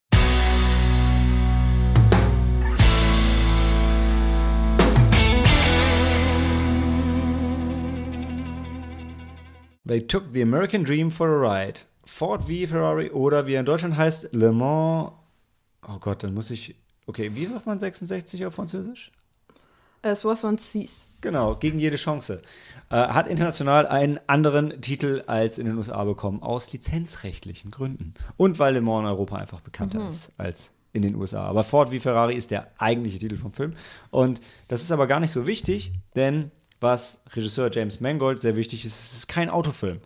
Äh, es kommen Autos drin vor und historisch geht es auch um Automobile und Automobilfirmen, aber es ist jetzt kein, absolut kein Fast and the Furious. Und ich rede so viel, weil Helena hat den Film leider nicht gesehen. Und ich sage leider, sowohl weil es schade ist für die Diskussion, als auch schade für Helena, denn es ist ein sehr, sehr guter Film. Ähm, wie ich hatte schon gesagt, es ist der neue Film von James Mangold, den wir Nerds kennen von Logan und äh, alle anderen kennen ihn von Walk the Line oder 310 to Yuma. Also der hat eine Menge, eine Menge coole Sachen gemacht. Und es geht immer so ein bisschen, also zumindest bei den Beispielen, die ich hier für rausgegraben habe, so ein bisschen um so, so gescheiterte Männer, die äh, also ihre, ihre inneren Dämonen haben und ähm, damit klarkommen müssen. Und das ist in dem Fall Ken Miles, gespielt von Christian Bale, der einfach ja alles spielen kann. Und Ken Miles ist, der lebt einfach Rennsport absolut ohne Kompromisse. Und kommt überhaupt nicht klar mit der ganzen Corporate-Welt und ist halt wirklich ein reiner Rennsport-Enthusiast. Alles andere, alles andere ist ihm egal. Es ist ihm egal, wie viel es kostet, es ist ihm egal, was die Regeln sind. Er will mhm. einfach nur das, das perfekte Rennen fahren mit dem perfekten Auto mhm. und der Rest interessiert ihn nicht. Und das Ganze spielt, naja, 65, 66, also ist schon, schon, schon eine Weile her, wo die Automobilindustrie auch anfing, also Ford war dominierend, aber dominierend halt mit, das war noch relativ neu irgendwo im Automobilmarkt ja noch ähm, die Automobile für den Massenmarkt gemacht haben. Und das ist natürlich was, was jetzt Ken Miles nicht geil findet, weil er ist eher noch so von der alten Schule, wird lieber Autos in Handarbeit bauen, in Perfektion, mhm. was natürlich Autos für den Massenmarkt nicht sind. Da ist nichts perfekt dran, die sind einfach irgendwo ein, ein Kompromiss, so wie immer, wenn man was für den Massenmarkt macht. Und er hat einen besten Freund, äh, Carol Shelby, gespielt von Matt Damon der ein bisschen mehr auf der Corporate-Seite ist, ihn aber schon noch gut versteht. Und Carol Shelby wird von Ford angeheuert, um, und jetzt kürzen wir und springen über viele Nebenplots hinweg, äh, um Ferrari zu schlagen im Le Mans-Rennen. Äh, ich weiß gar nicht, ob das jährlich ist, ähm, aber auf jeden Fall läuft es auf den großen Showdown im Le Mans 66-Rennen hinaus. Und es geht dann hauptsächlich um den Kampf von den Zweien gegen die Widrigkeiten auf der Rennstrecke, gegen die Technik, natürlich gegen Ferrari, aber hauptsächlich gegen ähm, Ford als Firma, als Maschine im Hintergrund mit Regeln, mit Boards, mhm. mit Entscheidungsgremien, ähm, was halt so ein bisschen so ein Widerspruch ist zu der Formel 1, die halt absolut am, am, am Limit ist. Ich weiß nicht, ich ich weiß gar nicht, was wirklich ein tatsächlich ein, ein, ein, guter, ein guter Vergleich ist, so für die Nerds vielleicht, ja, so wie die PlayStation 3 damals. Die war halt scheiße zu programmieren, aber die hatte halt eine super coole Architektur und war allem überlegen, aber war eigentlich nicht so eine smarte Lösung für den, für den Massenmarkt. Mhm. Oder wie okay. Raumfahrt gegen ziviles Fliegen, was auch immer. Ich meine, heutzutage ist es ja auch so, dass, und jetzt lehne ich mich ganz weit aus dem Fenster, die ganzen Automobilfirmen haben ja Formel 1-Teams und bestimmt aus der Forschung von Formel 1 gehen äh, Ergebnisse in die Serientechnik mit ein. Aber das ist, das ist so ein One-Way-Ding. Also so viel von der Serientechnologie äh, holst du, glaube ich, nicht rüber in die Formel 1. Aber bevor ich noch mehr Quatsch über Technik rede, von der ich keine Ahnung habe, es geht halt hauptsächlich um, um die Menschen. Also es geht um die Freundschaft zwischen den beiden. Mhm. Es geht um, um Ken Miles, der so ein bisschen sich selber überwinden muss. Und ein paar Regeln doch irgendwo akzeptieren muss, um, um da in, mit dem Ganzen klar zu kommen und zu arbeiten, weil ganz alleine kann man eben in so einer Sache wie in Le Mans oder auch heute wie in der Formel 1 eben nicht erfolgreich sein, weil du kannst das finanziell nicht stemmen, du brauchst halt sowieso ein Team von Menschen, das dich betreut und das geht halt nicht alleine. Das muss er lernen. Und mhm. das spielt Christian Bale einfach wieder unglaublich fantastisch. Man kann nicht glauben, er spielt diesen hageren, abgefuckten Typen und gefühlt vor einem halben Jahr war er noch Dick Cheney, ja, und hat mhm. irgendwie sechs Herzinfarkte gehabt, weil er so fett war. Das ist, der Typ ist einfach unglaublich. Und Matt Damon spielt halt auch unglaublich sympathisch. Mhm. Das Einzige, was mir im Film mega abgefuckt hat, ist die krass dominante Cola-Werbung. Tut mir leid, dass ich euch das sage, weil once you've seen it, you can't unsee it. Also mhm so viel Coca-Cola, so viel Cola-Flaschen, die in der Sonne glänzen und in die Kamera gehalten mm. werden. Boah, einzig die, einzig die Szene im zweiten Jurassic World, wo sie Becks trinken in der Bar und die Kamera tie im tiefen Winkel über, über, der, mhm. ähm, über der Theke steht und die Becks-Flaschen einfängt. Oder vielleicht. Ja, World War. Ich hatte, ich hatte noch Mark Wahlberg und äh, was war es? was ist noch das scheiß US-Bier? Was? Weiß ich nicht günstige. Naja, ähm, Darf das. Bier. Ich, ich wollte auch darf sagen, natürlich ist nicht darf, so ein Quatsch. Ja. Ah, scheiß Blackout. Und das auch gerechnet über Bier. Naja, ähm, Frost, nee, nicht Fosters. Scheiße. Hey, komm, wie heißt doch das größte amerikanische Biermarke? Helena. Weiß nicht. Heineken. Keine Ahnung. Aber Heineken kommt aus den Niederlanden. Aber die Amerikaner trinken viel Heineken. Ja, natürlich, aber aber so wie bei ähm, World War Z oder World War Z. Budweiser natürlich. Ah, okay. Ja, okay, ja. Ja, da gibt es ja auch se- die, äh, die, die Szene, wo äh, Brad Pitt erstmal eine Pause einlegt. Also er rennt vor Zombies weg, dann legt er erstmal eine Pause ein, um sich eine Pepsi dann aus dem Automaten zu ziehen und dann erstmal genüsslich die Pepsi zu trinken. Das ist schon schade manchmal.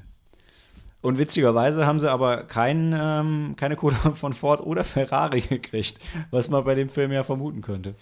Äh, nee, und genau deshalb halt auch die, die Titeländerung hier, weil du in Europa, wie ich gelernt habe, äh, keine Markennamen in deinem Filmtitel verwenden kannst, ohne es mit den Inhabern geklärt zu haben. In den USA schon. Ja, das stimmt. Das habe ich durch einen Disney-Film gelernt. Uh, welchen? Moana. Der Moana, also Moana heißt er im Original, aber es gibt wohl eine, ähm, in, in Europa, ich weiß nicht, in welchem Land gibt es wohl irgendwie eine Make-up-Firma, die auch Moana heißt. Und Ah. deshalb durfte halt in Europa ähm, Moana nicht Moana heißen, sondern heißt dann Vaiana. Aber eigentlich Moana hat auf, äh, bedeutet auf Hawaiianisch hat es, ähm, hat das irgendwie eine viel bessere, also viel tiefere Bedeutung. Ja, naja. Okay, cool. Äh, ja, aber Ford äh, versus Ferrari.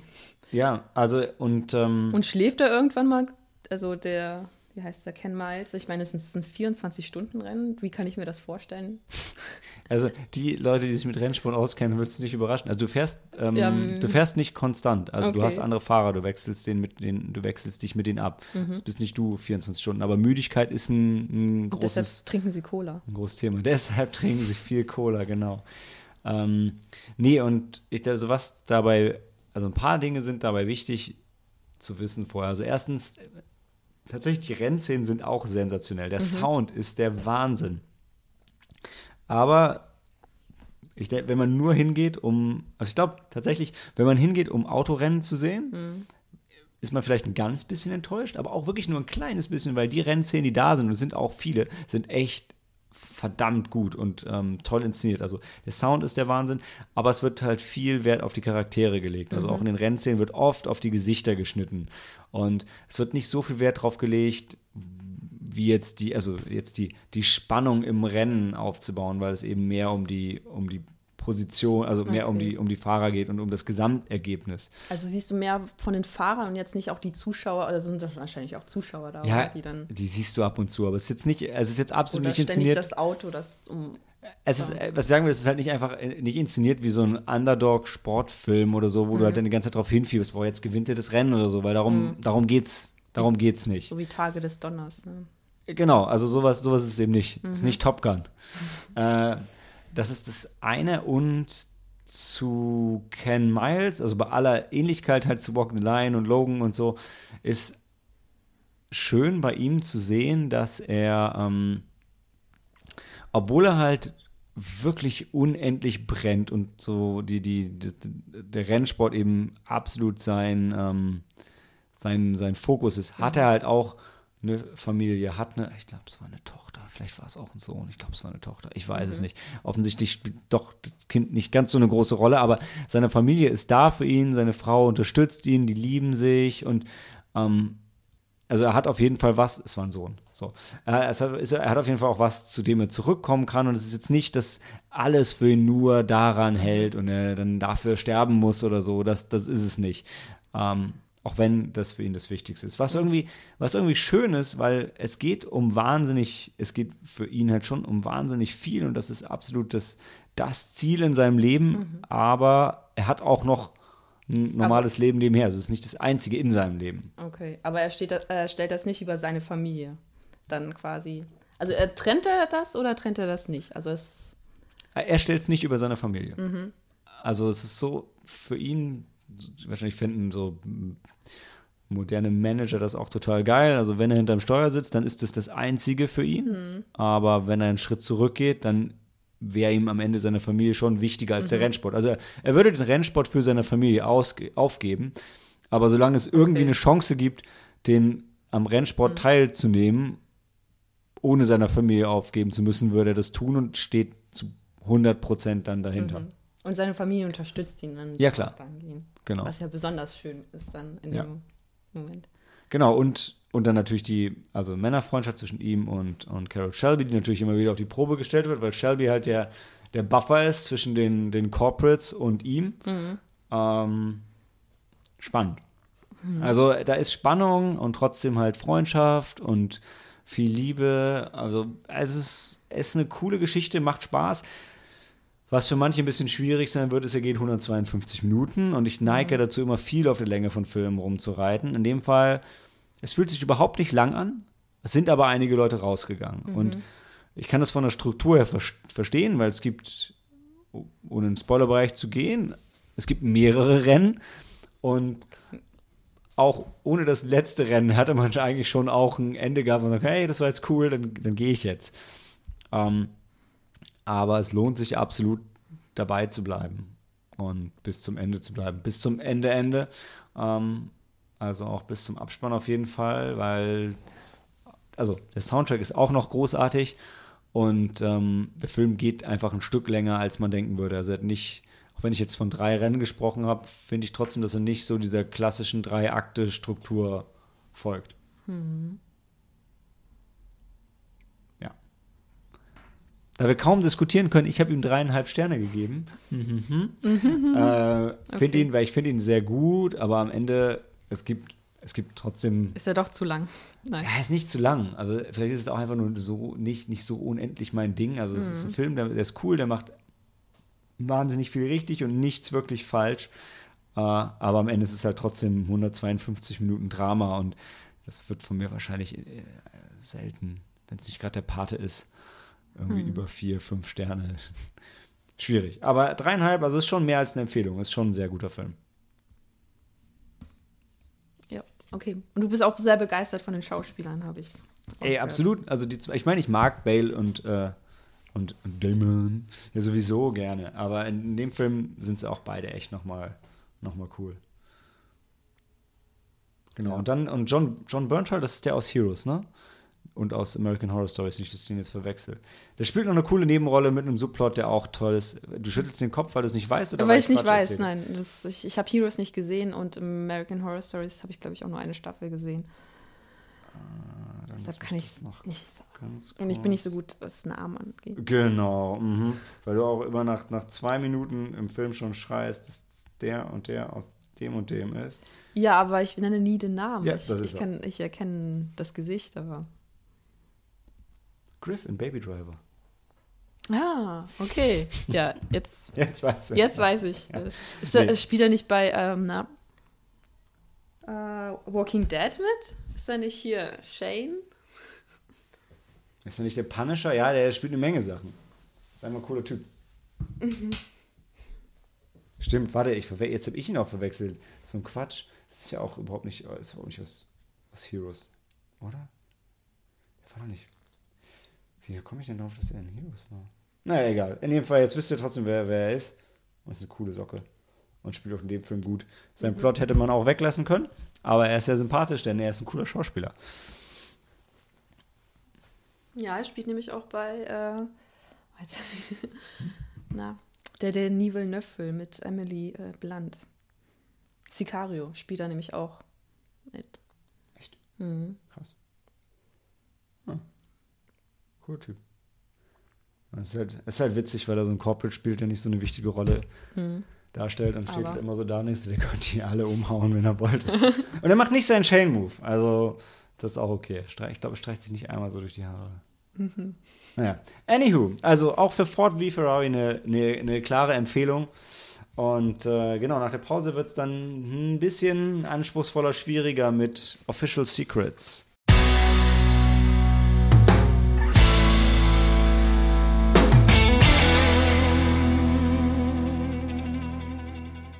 The truth is always the first casualty of war. Official Secrets. Und ihr müsst jetzt noch einmal primär mit meiner Stimme Vorlieb nehmen, denn mhm. Helena war nicht dabei, oder? Nee, ich habe ihn nicht gesehen. Und leider ist Daniel nicht hier, um mich da politisch zu unterstützen. Also mhm. wird das Ganze ein bisschen hemdsärmlich. Also, wir sind im England äh, in 2002, 2003 und England ist am Rande des Irakkriegs oder kurz davor, mit dem Irakkrieg anzufangen, im Irak einzumarschieren.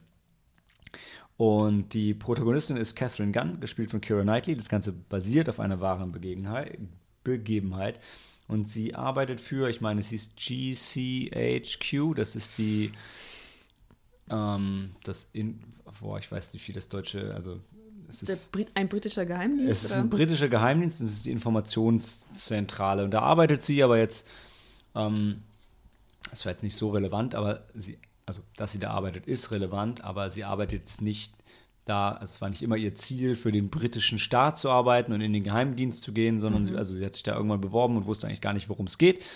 Äh, aber arbeitet jetzt eben für den Geheimdienst, ist auch loyal ihrem Land gegenüber. Mhm. Und dann kommt ein Memo von der NSA, wo ihre äh, Agency halt darum gebeten wird, ähm, belastendes Material für Politiker bzw. Staaten zu sammeln, über Staaten zu sammeln, die noch unentschlossen sind, ob man Krieg gegen den Irak führen soll oder nicht, um diese zu erpressen. Mhm. Und da sagt sie, hey, das finde ich nicht cool. Ihre Kollegen sagen das auch alle. Sagen, ey, Leute, das ist doch, also jetzt nicht, dass ein Aufstand da wäre, das ist mehr so ein Flüstern.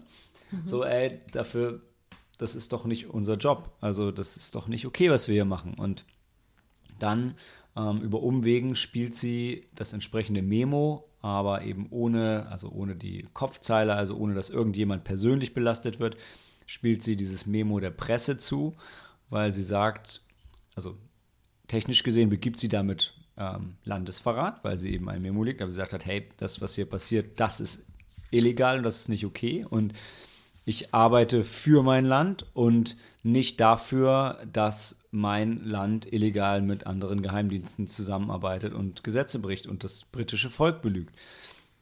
Weil äh, zu dem Zeitpunkt sind eben Proteste in den Straßen und das Volk ist eher gegen den Irakkrieg und die Regierung sucht auch eher nach Gründen, im Irak einzufallen, als dagegen. Das Ganze fliegt nicht wirklich auf, aber es ist, es ist noch kein Spoiler zu sagen, dass es auf sie zurückfällt und sie dann angeklagt wird. Und ähm, es geht dann hauptsächlich um ihre Geschichte und um die Presse, die sie jetzt nicht unbedingt unterstützt, aber die natürlich mit, mit drin hängt und für die Wahrheit kämpft. Und für die Wahrheit zu kämpfen heißt in dem Fall auch Catherine Gunn, also die Presse wird auch dargestellt als die Guten. Und dann gibt es noch ihren Anwalt, gespielt von Ralph Fiennes, dem Ben, ben Emerson, der sich für genau solche Fälle einsetzt. Also Leute, weil sie ist jetzt auch nicht super reich, ähm, um die eben äh, vor Gericht zu vertreten. Und dann hängt noch ihr Mann mit drin und da ist auch so ein bisschen noch Liebesgeschichte mit dabei und ihr Mann ist, hm. ist Moslem. Ähm, allerdings so auf der Seite, die eben auch von Saddam verfolgt wird, aber natürlich drehen die anderen das gerne so, dass, ja, okay, natürlich ist sie für das, das Regime sich auch mit einem Moslem verheiratet, bla bla bla. Also jetzt, wenn man nicht in die Details reinschaut, kann man das halt schön so darstellen. Der hängt auch noch mit drin und so ein richtiger Antagonist wird uns aber nicht gegeben. Also es ist eher so das System. Und es gibt zwar, es gibt Polizisten und es gibt Leute, die Verhöre leiten und es gibt Gegenanwälte. Und die werden teilweise ne sehr negativ dargestellt, aber eben nicht so als die Fädenzieher im Hintergrund, sondern eben wirklich nur als Teile irgendwie von Regime zu sagen, ist, ist zu viel, aber ähm, von eben dem System, gegen das sie rebelliert und was halt dieses Unrecht zugelassen hätte, wenn sie nicht dagegen aufbegehrt hätte. Und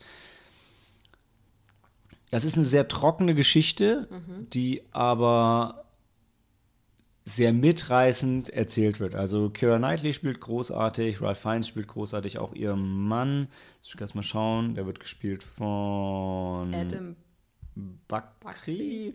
Ja, genau. Ist, ich meine, es war ein iranischer Schauspieler, aber ich weiß es nicht ganz genau. Also auf jeden Fall, ähm, alle spielen halt unglaublich souverän und das ist auch durch das gute Spiel und eben einfach durch die Geschichte. Es ist teilweise sehr frustrierend, den Film anzuschauen, aber nicht, weil er irgendwie schlimm ist, sondern einfach, weil, weil schlimme Sachen mit den Leuten passieren, die einfach nicht passieren sollten, die nicht okay sind. Und teilweise, also gerade Catherine Gunn trifft auch so ein, zwei Entscheidungen, wo man, wo man echt das ist, echt, warum machst du das denn jetzt? Mhm. Aber das ist halt, was die echte Catherine Gunn gemacht hat und deshalb macht es Sinn. Also der Film scheint sich nach allem, was ich gelesen habe, sehr gut an die Fakten zu halten. Ähm, so dass man das jetzt dem Film nicht ankreiden kann, sondern dass es einfach eher dem Film zugutehalten würde, dass er so äh, einen so emotional in diese Geschichte reinzieht. Und ich fand's obwohl das jetzt absolut nicht mein Genre ist, war ich, war ich gut unterhalten. Ich meine, ich mag auch Kira Knightley total gerne, aber es ist jetzt nicht so der klassische Kira Knightley-Film. äh, also zumindest nicht von dem, was sie hauptsächlich bisher gemacht hat. Und ähm, nee, also ich fand es sehr gut, gut gespielt, gut rübergebracht. Nicht zu viele Fakten, nicht zu wenig Fakten. Ähm, die Journalisten lockern das Ganze ein bisschen auf. Es gibt besonders eine geniale Szene mit der Praktikantin, die sich wohl wirklich fast genau so zugespielt hat, die einfach unglaublich absurd ist. Und ja, eine Sache, die ich im, im Review auch erwähnt hatte, die ich einfach hier nochmal betonen wollte, weil wir es auch in der Gruppe danach besprochen haben, ist, was, was krass ist, wenn man den Film sieht, ist, bei all den, bei all den Twists und all den Ungerechtigkeiten ist trotzdem keiner dabei, der wirklich lügt. Keiner sagt die Unwahrheit. Sie verdrehen das alle und, ähm, und es ist auch echt nicht fair, wie den Leuten mitgespielt wird. Und es werden ein paar Dinge von beiden Seiten probiert, naja, die so ein bisschen shady sind, aber niemand sagt die Unwahrheit. Und es wird so unglaublich, ein unglaublicher Aufwand betrieben, um sie mundtot zu machen und so. Und niemand sagt einfach, naja, das, nee, das Memo ist fake. Weil es wäre so einfach gewesen zu sagen, das Memo ist fake, weil das Memo, das Memo, was sie hat, ist ein Ausdruck. Ein Ausdruck, den am Ende jeder hätte schreiben können, wo sogar keine Namen genannt werden, weil sie die eben weggelassen hat. Aber es wird nie denunziert, nie gesagt, das Memo stimmt nicht, sondern es wird natürlich versucht, sie ein bisschen unglaubwürdig zu machen, ihren Mann damit reinzunehmen, aber keiner sagt, nee, das ist gelogen. Ist es eben nicht. Und es ist ein bisschen erschreckend, weil in der heutigen Diskussion in der Politik wird halt öfter mal geführt, wenn einfach die alternativen Fakten präsentiert mhm. und ähm, einfach Unwahrheiten erzählt. Und das passiert hier nicht. Es wird tatsächlich über Fakten gestritten. Und jetzt, ich will jetzt das Ende nicht vorwegnehmen, für alle, die die, ähm, die wahre Geschichte eben nicht mehr, nicht mehr so präsent haben. Ähm, aber gerade deshalb ist es so spannend. Auch am Ende. Es endet nicht so, wie man vermuten würde. Mhm. Es sei denn, man kennt die Geschichte. War, war für mich sowieso spannend, weil ähm, ja, damals, also jetzt für diejenigen von uns, die ein bisschen älter sind und 2003 schon Politik verfolgt haben, wir waren halt sehr damit beschäftigt, so, boah, krass, Deutschland geht nicht in den Krieg, wir gehen nicht in den Krieg, wir lassen uns da nicht reinziehen, wir haben äh, irgendwie eine Verpflichtung aus der Vergangenheit heraus und also ich zumindest damals, was in England abgegangen ist, vielleicht war ich dafür auch dann doch wieder zu jung, um irgendwie das Ganze geopolitisch so richtig einzuordnen keine Ahnung, was die diskutiert haben. Ähm, die waren halt irgendwann dann, die waren dann irgendwie dann beim, beim Krieg vorbei, äh, mit dabei und dann war das halt, waren die halt scheiße. Also so, so weit gegen mein politisches Verständnis. Deshalb, also für mich war es, glaube ich, persönlich gut, den Film zu sehen, war auch gut unterhalten. Aber ist jetzt kein Klassiker für die Ewigkeit. Okay. Und wie spielt sich das so ab? Also sie, sie, bekommt da dieses Memo und sie geht damit dann an die Öffentlichkeit oder zu diesem, zu diesem Reporter oder Journalisten oder geht sie erst zu ihrem Anwalt? Nein, sie, sie geht sofort. Oder wird da noch irgendwie Spannung aufgebaut, dass sie immer noch Gewissensbiss hat? Oder sie muss sich nochmal fragen. Also ja. sie, sie denkt noch drüber nach und sie hat keinen direkten Kontakt zur Presse. Also ah, okay. sie ähm, spielt das über eine bekannte Friedensaktivistin, die das dann der Presse zukommen lässt. Also tatsächlich sind sie und die Presse bis auf ganz, ganz zum Schluss eigentlich nie in einem Raum. Mhm. Also es sind Storystränge, die komplett parallel mhm. laufen. Und es wird halt, es geht halt auch viel darum, dass ähm, das ist ein ziemlich großer Subplot tatsächlich bei der Presse, wenn die auch überlegen, hey, veröffentlichen wir dieses Memo oder veröffentlichen wir es nicht? Weil sie wissen nicht, von wem es kommt. Sie wissen nicht, also sie stellen halt Nachforschung an und ja, das scheint es wohl zu geben, das könnte mhm. wohl so stimmen äh, und es klingt auch plausibel, aber die wissen auch nicht hundertprozentig, ob die Quelle legit ist. Okay. Und es gibt ein paar so absurde Szenen, die einfach so gut sind, wo der eine soll dann Nachforschung erstellen, ob das stimmt. Und dann ruft er bei der Pressestelle von der NSA an. So, so völlig leichtgläubig, einfach so, ja gut, dann rufe ich halt da an und frage, ob es den Typen, der in diesem Memo erwähnt, ob es den gibt und ob das tatsächlich von denen ist. Ja. Und ja, die sagen, also du machst, das ist halt so geil, weil du hörst dann dieses Telefonat, da machst du mal knick, knack, knack, knack, knack, knick. Und du merkst, okay, da schalten sich jetzt gerade zehn andere Leute in das Gespräch mit rein mhm. und es wird aufgezeichnet und er kriegt natürlich keine Auskunft und ähm, aber ja, also tatsächlich, die, also die Nachforschung von denen ähm, von der Presse sind echt sehr cool. Die ganzen Presseszenen sind eigentlich, die sind so das, die sind, die sind emotional ein bisschen, ein bisschen leichter, weil mhm. für die steht auch viel auf dem Spiel. Das kommt halt auch irgendwann ähm, durch. Aber halt eher ihre Glaubwürdigkeit und vielleicht ihr Job.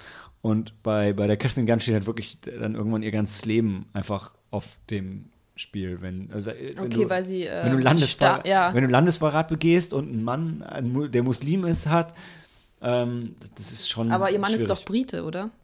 Nee, Nee? er ist, er hat, er, er ist, er ist Brite, weil er sie geheiratet hat. Mhm. Und ähm, ja, das fechten die dann auch an. Okay.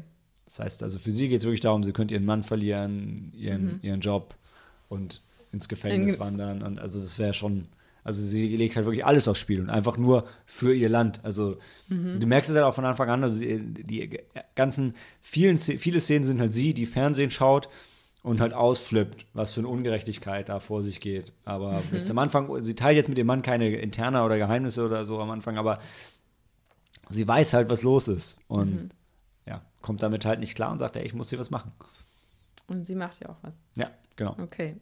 Ja, ich ich frage mich nur, wie man das filmisch dann so, so spannend umsetzen, also was heißt spannend, denn- damit man auch dabei bleibt, weil es hört sich doch schon nach einem trockenen, the sehr theoretischen Thema an und dann, ich meine, das muss ja auch gleich zu Beginn passieren, oder? Dass sie dann halt dieses Memo bekommt und dann wird sie wahrscheinlich dann, wie du vorhin gesagt hast, dann mache ich es oder mache ich es nicht, dann macht sie es und dann, wie geht es dann, dann weiter? Dann kommt das dann mit der Presse wahrscheinlich. Dann, Genau, dann kommt es irgendwann, geht zur Presse, dann diskutieren die auf der Presseseite darüber, dann geht es wieder zu ihr zurück und dann weißt du, okay, das stimmt. Dann ist die Frage, ja, was passiert jetzt noch? Dann kommt halt irgendwann der Anwalt und dann wird der Kessel aufgerollt. Also es, es kommen schon immer wieder neue, neue, neue Elemente dazu. Das ist echt von Anfang bis Ende eigentlich der, der Spannungsbogen ganz gut da. Jetzt wollte ich gerade irgendwas sagen, habe es wieder vergessen. Naja. Kommt mir, glaube ich, auch nicht wieder. War dann vielleicht auch nicht so wichtig. Aber es ist ein guter Film. Kann man sich gut anschauen. Zweieinhalb Sterne. Zwei, zweieinhalb Sterne? Zweieinhalb? Ja, ich weiß, ich könnte ihm, wir können ihm auch drei geben. Also ich bin Ich da, weiß nicht, habe ich nicht gesehen. Zweieinhalb? Warum zweieinhalb? weil es halt doch irgendwie am Ende wieder ein schweres Thema ist. Wo ich sage, ja, jeder sollte es gesehen haben, aber das muss sich nicht jeder angucken. Also du musst schon Bock drauf haben. Okay. Ähm, weil, Also wird es nicht so verständlich rüber oder, Doch, oder es, wird doch, du verstehst es schon. Du verstehst alles? Okay, man braucht auch keine irgendwie Hintergrundinformationen. Nee, nee, der Film trägt sich. Mhm. Ich weiß gar nicht, habe ich ihm zweieinhalb oder drei gegeben? Ich, ich messe mich mal einfach an dem, was ich selber gegeben habe. Ich bin mir gar nicht sicher. Also es ist jetzt auch nicht das Thema, was mich jetzt sofort an, wo ich ansprechen äh, Ja, würde. ich habe ihm drei gegeben. Hier, Ja, bleiben wir bei drei. vielleicht sind hier Schauspieler ja besonders gut. Ja, die Schauspieler sind schon. so- Also, ähm, ich weiß, Sam war auch von Ralph Fiennes so begeistert. Ich glaube, ja, Kino Plus, glaube ich auch. Ich fand ihn, ja, war cool, aber ich hatte dann halt wieder doch eher Augen für Kira Knightley, muss ich sagen, Okay. ähm, weil sie das schon wirklich, Gut wirklich gut hat. spielt. Ja, Nochmal eine ernstere. Naja, gut, es ist ja nicht so, dass sie keine ernsten Rollen hatte, aber aber eine erwachsenere Rolle irgendwo. Weil In den meisten, ich weiß nicht. hatte sie sonst keine. Also, Ja, doch klar, Pirates of the Caribbean war schon, also ne. ja. Nein, Ja. Quatsch. Ich meine, e- ehrlich gesagt, ehrlich gesagt habe ich mich das auch gefragt, warum alle so vorher, boah, jetzt ist Kira Knightley halt endlich da und endlich spielt sie richtig. Und ich so, naja, hat sie doch vorher auch schon gemacht. Ja. Aber vielleicht ist es doch, weil die ganzen, die meisten anderen Filme von ihr waren ja eher so diese Romanzen, die halt einfach nicht so ernst genommen werden. Okay. Aber sie spielt ja auch Anna Karenina und da ist sie ja auch. Genau, aber, aber Aber- das, das ist halt das Genre. Also ich glaube, Okay. auch wenn du in einem, also wenn, ich glaube, wenn du in so einem, in so einem Periodenfilm oder einem Horrorfilm, also wenn du halt total großartig spielst, dann ist es halt immer noch, Aber sie spielt doch auch in diesem. Ach, wie, wie hieß er denn? Imitation Game oder wie hieß der Film mit der Mhm. ja, die aber da war sie halt nicht die Hauptrolle. Okay. Na gut. Aber in The Imitation Game war sie auch gut, aber da hat sie auch, aber da hat sie nicht so viel gemacht, oder? Also ich, Benedict Cumberbatch war der Lead da, oder? Ja, genau. Und neben dem, neben dem kannst du auch nur verblassen. Sorry. Selbst als Kira Knightley. Selbst als Kira Knightley. Also Benedict Cumberbatch ist halt schon, das ist schon noch ein anderes Level. Ah, Ich weiß nicht. Meinst du? Spielt er nicht immer, immer dieselbe Rolle? Also Ja. nicht immer, aber nicht immer dieselbe, aber schon aber das macht ja Tom Cruise auch. Nein, Quatsch. Ich weiß, das macht Bruce Willis auch. ja, gut, das ist jetzt auch alles nicht, das ist nicht so die Hammer-Schauspieler Ja, genau. im, im Sinne der Kunst. Aber zum Beispiel vorhin ähm, hast du erwähnt, dass äh, Christian Bale besonders gut gespielt hat. Ähm, spielt er wirklich besonders gut oder ist das einfach, weil du so fasziniert davon bist, weil er halt also sein, seine, seine Statur, seine Ja, Figur er spielt dann, schon geil. Er spielt schon. Und Also- du siehst nicht nur Christian Bale, du siehst auch den Du siehst nie, du siehst doch nie Christian Bale. Ja. Wer ist Chris, ist ein Chameleon? genau. Das ist Batman. Und John Connor. Ja, und ich finde, bei Benedict Cumberbatch siehst du immer noch immer irgendwie den Sherlock, oder? Ja, das stimmt. Das sind halt aber auch die Rollen. Ja, das aber er ist stimmt. einfach so cool. In dem, was er macht, ist er sehr ja. gut, ja. Da hast du recht. Ja, hey, gebt euch Official Secrets, lernt was und seid noch gut unterhalten dabei. Und ihr kriegt noch eine Liebesgeschichte mit dazu geschenkt. Das ist so wie, das sind so wie diese Sachbücher. Du liest sie nicht gerne, aber du weißt, du. Ja. Ja, ich meine, ja, es sei denn, du hast halt mega Bock auf diese, ähm, also wenn Auf du diese- mega Bock auf die Story hast. Also wenn Okay. ich das einfach, wenn so, so solche die Politik-Thriller so dein Ding sind, ich denke, dann ist es gut. Okay. Ich, ich, also ich glaube wirklich vom Genre war auch noch Romance mit drin. Mhm. Ähm, also so wurde es auf IMDb zumindest ähm, beschrieben. Wo ich halt fand, ja, die ist da. Ähm, aber für mich trägt die mehr zur, Dra also zur Dramaturgie von dem politischen Plot bei, Ja. als dass es jetzt ähm, so ihr eigenes Ding ist. Obwohl das, das Spiel zwischen ihr und ihrem Ehemann ist schon, also ist schon schön. Aber Mhm. naja. okay. Ey, ist auf jeden Fall besser als hier Gavin Rodds äh, X-Men Origins Wolverine. Ja, das wollte ich nochmal er erwähnen. Ähm, Endless gibt- Game fand ich okay, aber nicht gesehen. er sollte doch lieber. Bleib bei den. Oder mach jetzt deine Politik-Thriller. Ich glaube, es läuft. Okay. Ja, drei Sterne, Official Secrets. Drei Sterne.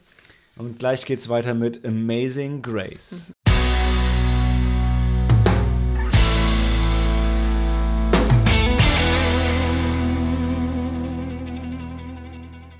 Amazing Grace oder wie er in Deutschland heißt, Aretha Franklin. Amazing Grace.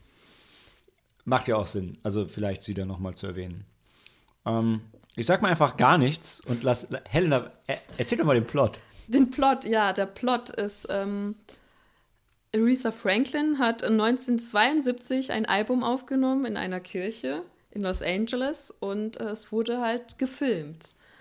Und äh, diese Mitschnitte, dieses ähm, das Material wurde jetzt ähm, vor ein paar Jahren restauriert, bearbeitet. Achso, noch zu erwähnen, es wurde damals von Sidney Pollock gefilmt. Äh, als, er hat es wohl als, ähm, weiß nicht, hat er es als Dokumentation Als- gesehen also- oder einfach nur so als, ja, ich begleite jetzt Aretha Franklin bei der Aufnahme dieses super tollen Albums. Also es sollte damals als Companion zu dem Album rauskommen. Album rauskommen. Okay. Auf jeden Fall ist es halt, ähm, du siehst halt die damaligen Aufzeichnungen, also 1972, wie bereits erwähnt. Und das ist einfach das, ähm, also ich weiß nicht, es, es, ist ein, es ist ja auch kein Konzert per se, weil es ja eine Aufnahme ist, eine Aber ich würde trotzdem, also jetzt so im Kino fand ich, wir haben da gesessen und gesagt, okay, es, es, kommt, es ist einfach ein Konzert. Also es sind einfach Song nach Song, nach Song. Ja, und zwischendurch, also gibt es noch den Rever Reverend, der sie halt noch mal den Song nochmal ankündigt oder generell noch was sagt oder, oder irgendein oder was betet, ich weiß es nicht. Aber ja, du, wir haben halt ein Konzert von Aretha Franklin und das war es auch. Mehr passiert da nichts.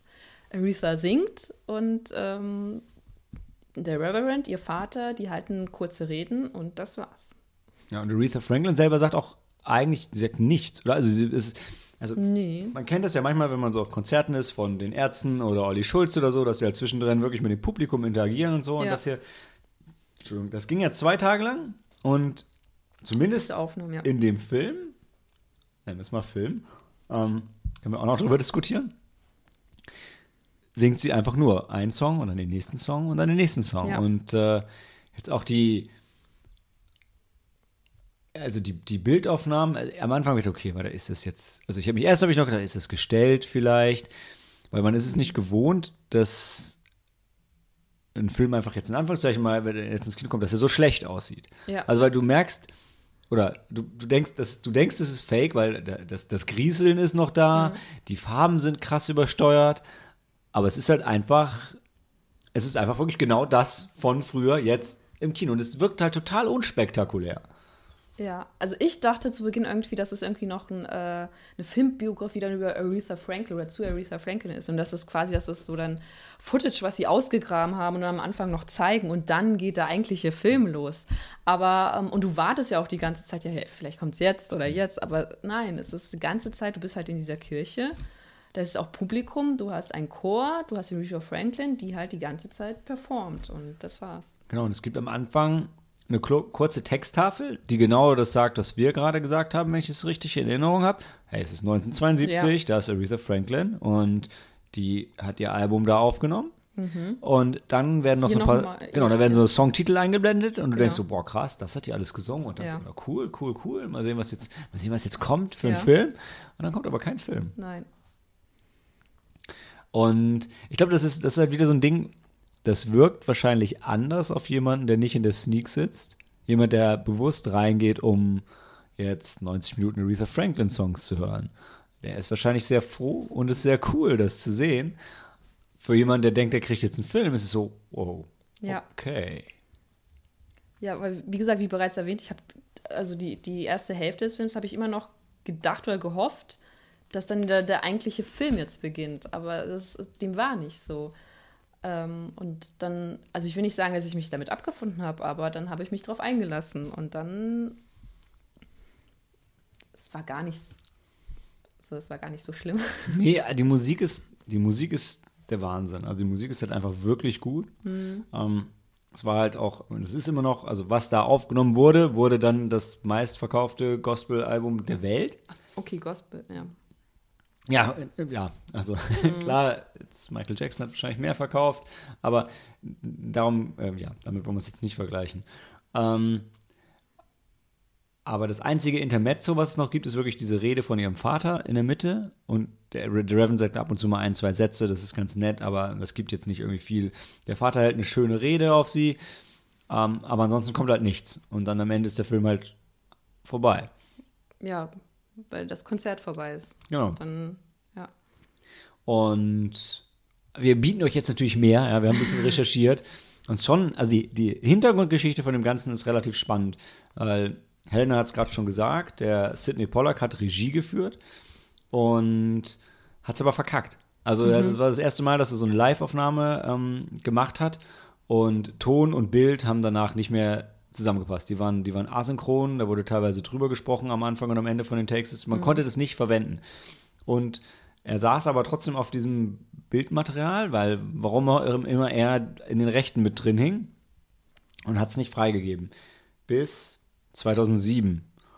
Mhm. 2007 2008 ist er auch dann gestorben, war er stark mhm. an Krebs erkrankt und dann hat er die, dann hat er das Material freigegeben und dann hat sich Alan Elliott, der ist ähm, hauptsächlich Komponist, hat auch für ein paar mhm. Filme was gemacht. Ich habe es aber nicht im Kopf. Und der hat sich der ganzen Sache angenommen und hat das Ganze restauriert und zusammengeführt. Und als er dann damit fertig war, das war glaube ich 2012, da bin ich mir nicht ganz sicher. Also ähm, Aretha Franklin hat noch gelebt. Genau. Ähm, dann wollte das veröffentlichen und hat Franklin gesagt, wir wissen nicht genau warum, aber nein, will ich nicht. Mhm. Und 2018 ist dann Aretha Franklin gestorben. Und Ende 2018, im November, hat man sich mit ihrer Familie geeinigt, das zu veröffentlichen. Und das lief dann in ein, zwei, drei Kinos in den USA, so genau weiß ich es nicht, aber mhm. es war halt, gab halt so ein Limited Release in den USA und es kam unglaublich gut an und alle sagen, es ist großartig. Und jetzt kriegt es ähm, na, übermorgen, am 28. Nee, morgen. morgen. Am 28. kriegt es jetzt einen deutschen Kinorelease. Wahrscheinlich auch nicht auf vielen Leinwänden. Ich wollte nochmal nachgucken, auf wie vielen, aber mhm. naja.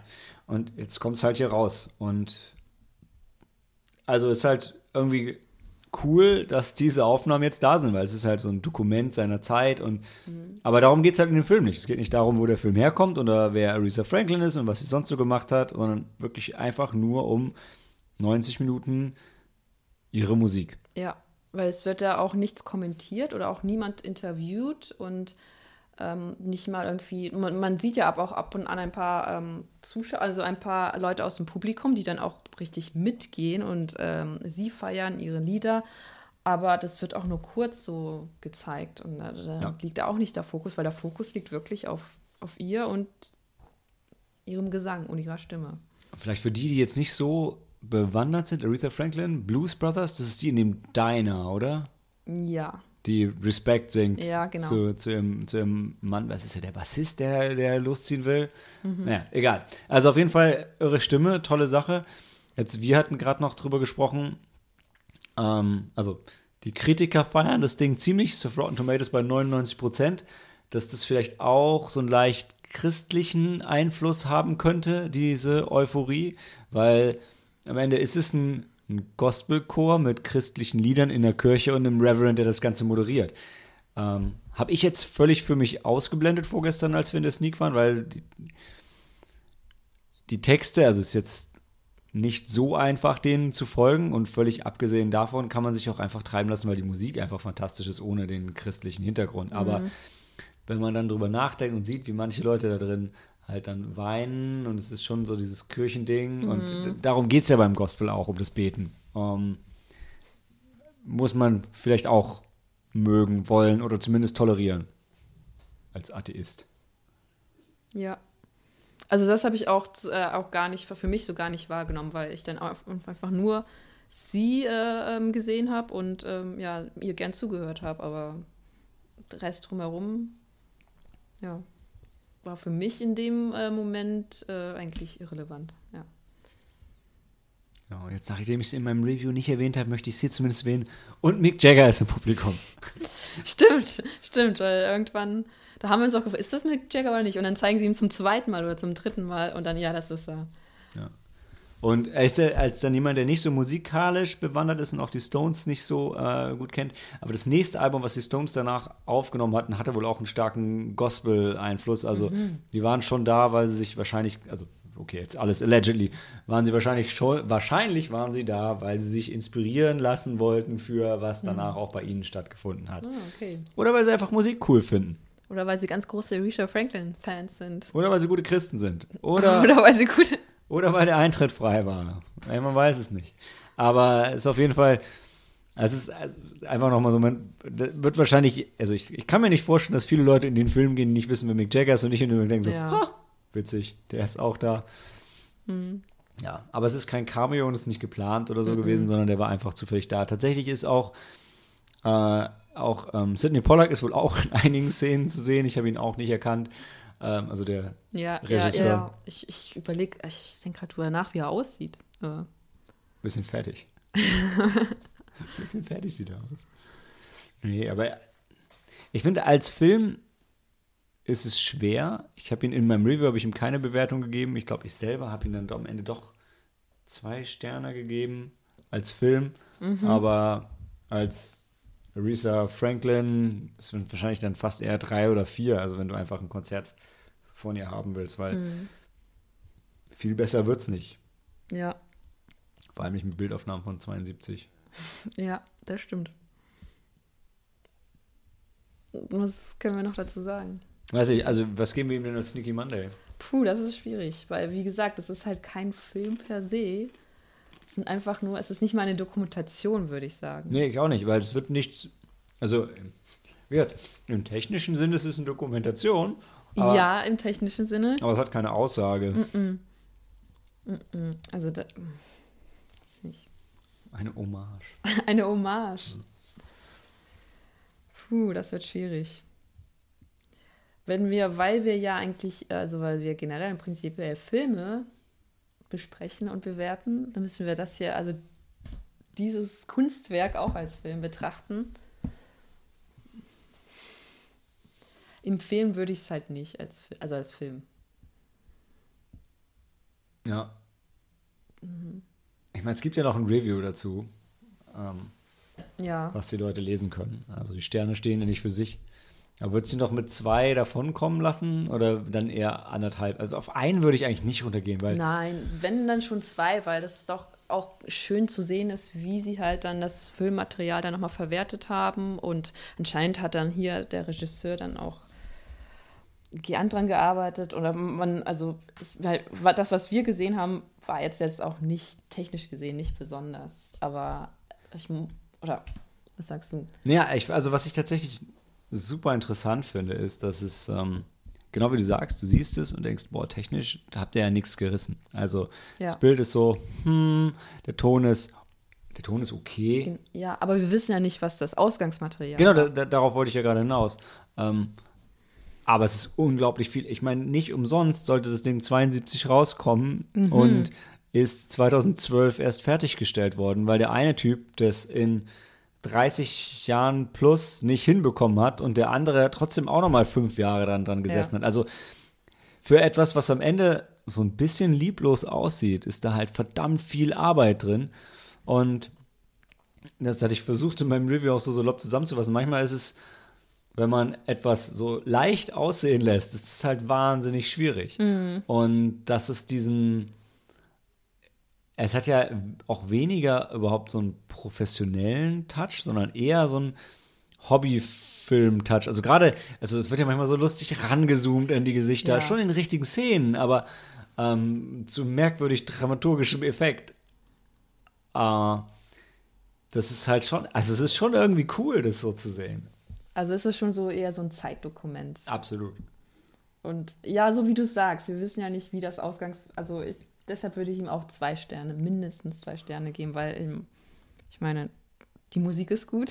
Genau, und was ich halt krass finde, ist, ich glaube, du könntest beim Publikum viel mehr Verständnis dafür kriegen, wenn du fünf Minuten Erklärung an den Anfang oder ans Ende packst und erklärst, wie der Film entstanden ist und was der Hintergrund vom Film ist. Und ich finde es dann eigentlich sehr cool von den Regisseuren oder hauptsächlich dann von dem letzten Regisseur wahrscheinlich, dass sie gesagt haben, nee, darum geht's nicht. Es geht nicht darum, wie dieser Film entstanden ist, auch wenn die Geschichte auch spannend ist, aber das ist eine andere Geschichte. Was wir hier zeigen, ist einfach nur Aretha Franklin und das Okay. muss für sich stehen und entweder die Leute finden es gut oder nicht, aber es geht nicht darum, was wir gemacht haben.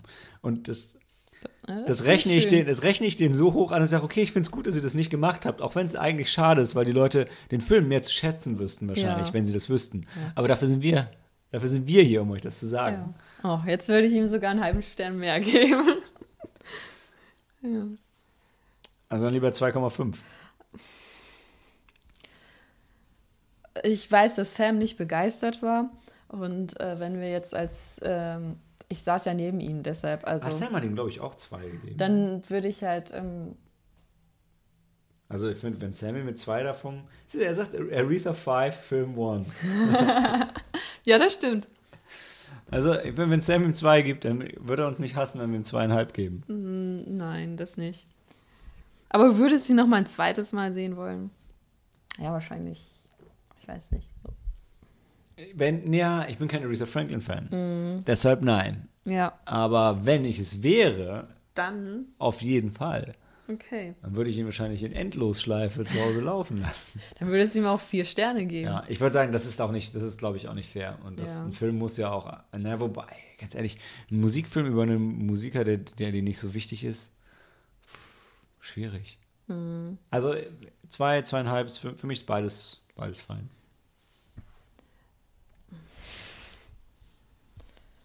Das ist schwierig. Ich würde, weiß nicht, ich würde schon sagen zwei, weil es doch kein Film ist. Okay. Zwei plus das Review. Passt doch. ja. Dann müssen wir unser Herz vergeben. Wahrscheinlich nicht so schwer, oder? Ja. Ist schon hab, Booksmart, ist schon boxsmart. Ich habe mein Herz vergeben. Ja, sehe ich genauso. Ja, dann war es das wahrscheinlich, wahrscheinlich war es das für Sneaky Monday in 2019. Weil ich bin mir sicher, dass wir es nicht schaffen. Ich bin mir nicht mehr sicher, wie oft wir im Dezember es ins Kino schaffen. Das wird relativ eng zwischen all den Weihnachtsfeiern und den Urlauben, die noch anstehen. Und Ach ja, wahrscheinlich schaffen wir es. Oh, so ein schöner Jahresabschluss-Podcast wäre was Feines. Aber ich weiß noch, wann haben wir unser, unser Jahresrecap 2018? Haben wir irgendwie im, gerade noch so April? April gemacht. oder ja. so? Also da, da sind wir dieses Jahr mit Sicherheit besser. Da, ähm, da wette ich drauf. Aber ich glaube, dass wir uns vor Weihnachten, vor Neujahr nicht mehr wiederhören. Nee, ja, klingt glaube so ich leider. traurig. Ja, ich glaube auch. Na gut. Aber wir sind realistisch. Ja. Deshalb euch ein frohes Fest und einen guten Rutsch. Und vergesst nicht, über die Feiertage ein paar Filme zu schauen. Zum Beispiel die Herr der Ringe-Trilogie oder die acht Star Wars-Filme, bevor Episode 9 läuft. Da gibt es ja durchaus noch was zu, zu sehen vor dem Ende des Jahres. Bis dahin, Handy aus und Film ab.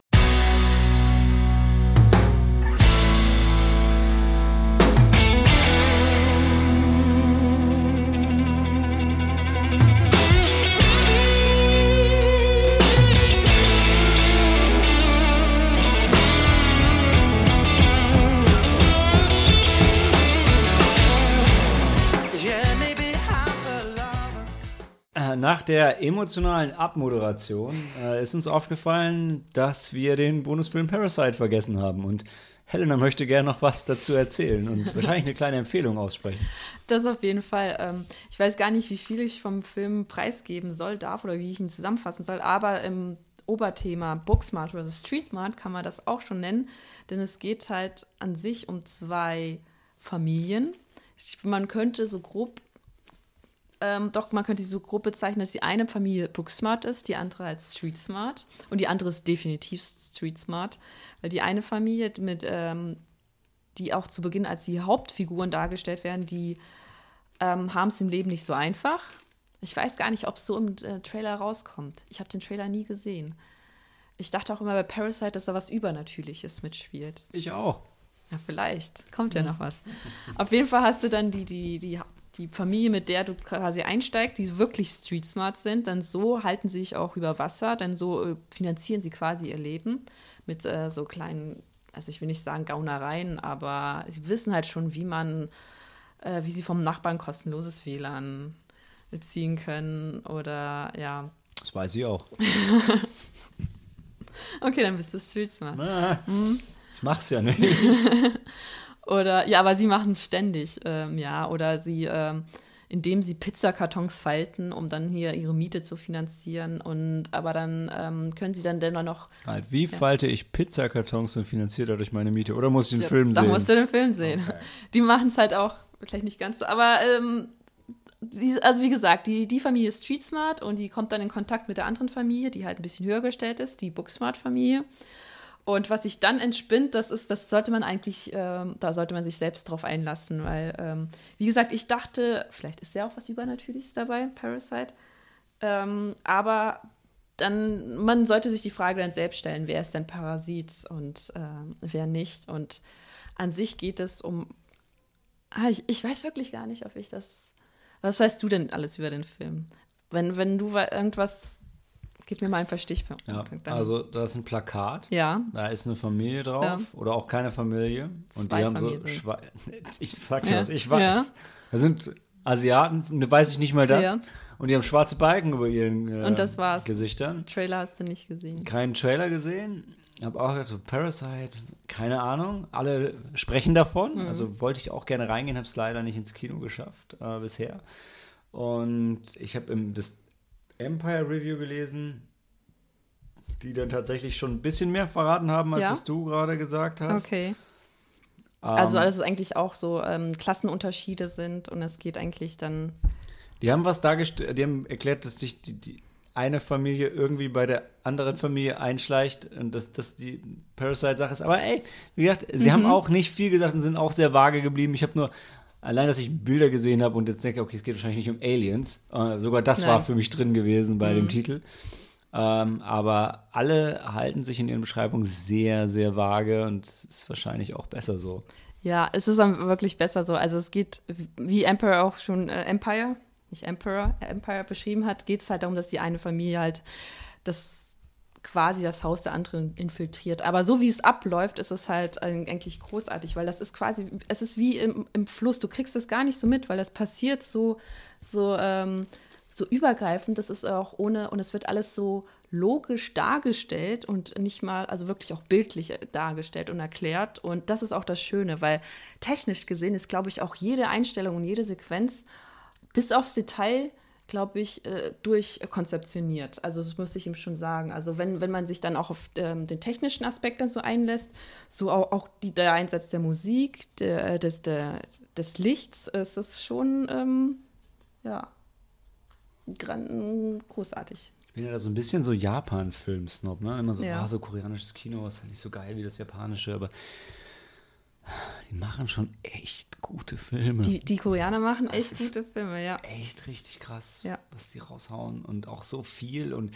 so viel qualitativ hochwertiges. Ne? Also mittlerweile hast du eigentlich aus Japan hast du immer so, so ein paar Ausnahmefilme eigentlich mhm. und halt viel so, naja. das japanische Mainstream-Kino ist immer ein bisschen schwierig, aber ähm, aus Korea ist schon krass. Das ist, ist, ist wirklich gut. Auch wie und auch die Schauspieler, eine großartige Leistung. Du, du nimmst das auch jeden so ab. Und, ähm, und wie gesagt, es wird auch dann auch das Spiel so mit, äh, wie du es vorhin noch, glaube ich, bei Official Secrets erwähnt hast, ähm, es, wird, es gibt halt keinen. Am Anfang denkst du, es gibt die Pro- und Kontra-Seite. Natürlich hast du erst so, denkst du ja, okay, ja, ja, das sind die reichen Snobs. Ja, natürlich bist du dann auf der Seite der armen Familie. Aber da, die erschleichen sich ja auch quasi den Weg dann quasi zu ihrem, ähm, ja, nicht zu ihrem Glück oder so. Aber so wie es dargestellt wird und es wird nicht mehr erklärt, aber einfach so wie das Leben spielt, ähm, gibt es halt kein, weder schwarz noch weiß. Und du kannst auch beide Seiten haben. Und du kannst auch quasi jede Figur und jeden, ihren Charakter verstehen und ihre Handlungen und ihren Gedankengänge nachvollziehen. Ja, doch. Ich hatte jetzt noch überlegt, ob das bei der 16-jährigen Tochter auch so ist, aber ich glaube doch schon. Ja. Im Rahmen einer 16-jährigen Ja, genau. Tochter, ja, wie ja. sie halt so sind, ja, ja. die 16-jährigen Mädels. Ja, das stimmt. Und ähm, ja, ich kannte vorher den Regisseur ähm, und auch den, den einen Hauptdarsteller, der auch bei Snowpiercer, Snowpiercer, fand ich gar nicht mal so schlecht, muss ich sagen. Ich glaube, der kam gar nicht so gut weg, aber Snowpiercer und The Host kannte ich noch von ihm. Und ähm, ja, der, der Hauptdarsteller, der den einen Familienvater Wie spielt. heißt der denn, der Regisseur? Der Bong Joon-ho. Ja. Das Koreanisch ist schwierig, wenn man es nicht sprechen kann. Ja. Ähm, ja, also er spielt wieder mit dem, mit dem, mit dem Haupt.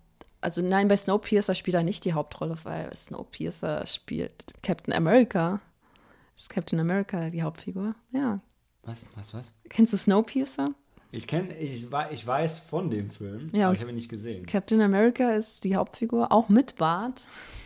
Ja. Das war, das war Chris, oder? Gibt es einen anderen Captain America, Nein. von dem ich noch nichts weiß? Nee, nicht, dass ich wüsste. Ach, schon, der, war, der Regisseur war ähm, Autor von Okja, was vielleicht die Netflix-Leute kennen. Der war auch Regisseur von Okja, glaube ich. Echt? Ja. Also er hat Snowpiercer, The Host, Ach, Okja hatte und ich. Ja, glaube. Mother und Memories of a Murder gemacht. Ja. Und the, ach, The Host hat er auch Regie geführt. Ah, Mhm. Ich hatte gesagt, Screenplay, aber auch Regie. Mensch, Mhm. krass. Krasser Typ. Aus dem wird nochmal was. Ich hatte jetzt auch gelesen, dass Hollywood ihm, glaube ich, auch Angebot äh, unterbreitet hat, dass er irgendwie irgendein Marvel, also ich, oder einen Superheldenfilm Ja. drehen äh, dürfte jetzt, weil er so erfolgreich ist mit Parasite, dass er ihm, ihm wurde, glaube ich, ein Marvel-Skript vorgelegt und er meinte nämlich, so sympathisch wie er ist, nein, das möchte er nicht, denn wenn's, wenn es eine Sache gibt, die für ihn äußerst unangenehm ist, dann sind das Leute in hautengen äh, Anzügen. Ach so. Also ich Und- gesagt, nein, das ist kein Kino für mich. Nein, nein, das hat er nicht gesagt, nein. Es, äh, ja, halt die ganzen äh, Superhelden-Uniformen und äh, Outfits sind ein bisschen zu, äh, entsprechen nicht seinem Geschmack. Nee. Sehr sympathisch. Das, das ist sie ist quasi so raus. Ja, okay. Ich habe gedacht, wieso ist das so sympathisch? Ich dachte immer, du magst Superheldenfilme. Und hautenge, äh, Superhelden-Outfits. ja, ja, Gerade wenn manche, der ein oder andere Chris sowas trägt. ja. Der eine Chris, ja. Wobei Thors Outfit nicht so hauteng, oder? Der läuft ja auch meistens oben ohne rum. Ja, Also. mindestens eine Shirtless-Szene pro Film. Jeder Chris hat mindestens eine Shirtless-Szene. Und es lohnt sich immer. Jetzt kann ich überlegen. Ja, wahrscheinlich. Also komm, jetzt muss ich ja nicht wieder die Jungs verteidigen, oder? Nee, also von Ähm, dir auch klare Empfehlung für ja, Parasite. ja, auch vier Sterne und ähm, ich glaube, ich müsste ihn ein zweites Mal sehen, um ihm fünf Sterne geben. ich glaube, ich, nachdem ich rausgegangen bin, ähm, es ist wieder so ein Film, wo du denkst, ja, ja, die Welt ist doch ein schlechter Ort, aber es gibt halt gewisse Dinge und Menschen, für die man ja gerne alles tut oder so, ja. Optimistischer als Joker, also. Ja, ja. Doch, Sehr gut. doch optimistischer als Joker. Ja. Und wenn man sich gut riechen kann, dann hat das seine Vorurte äh, Vorteile. Okay. Ja.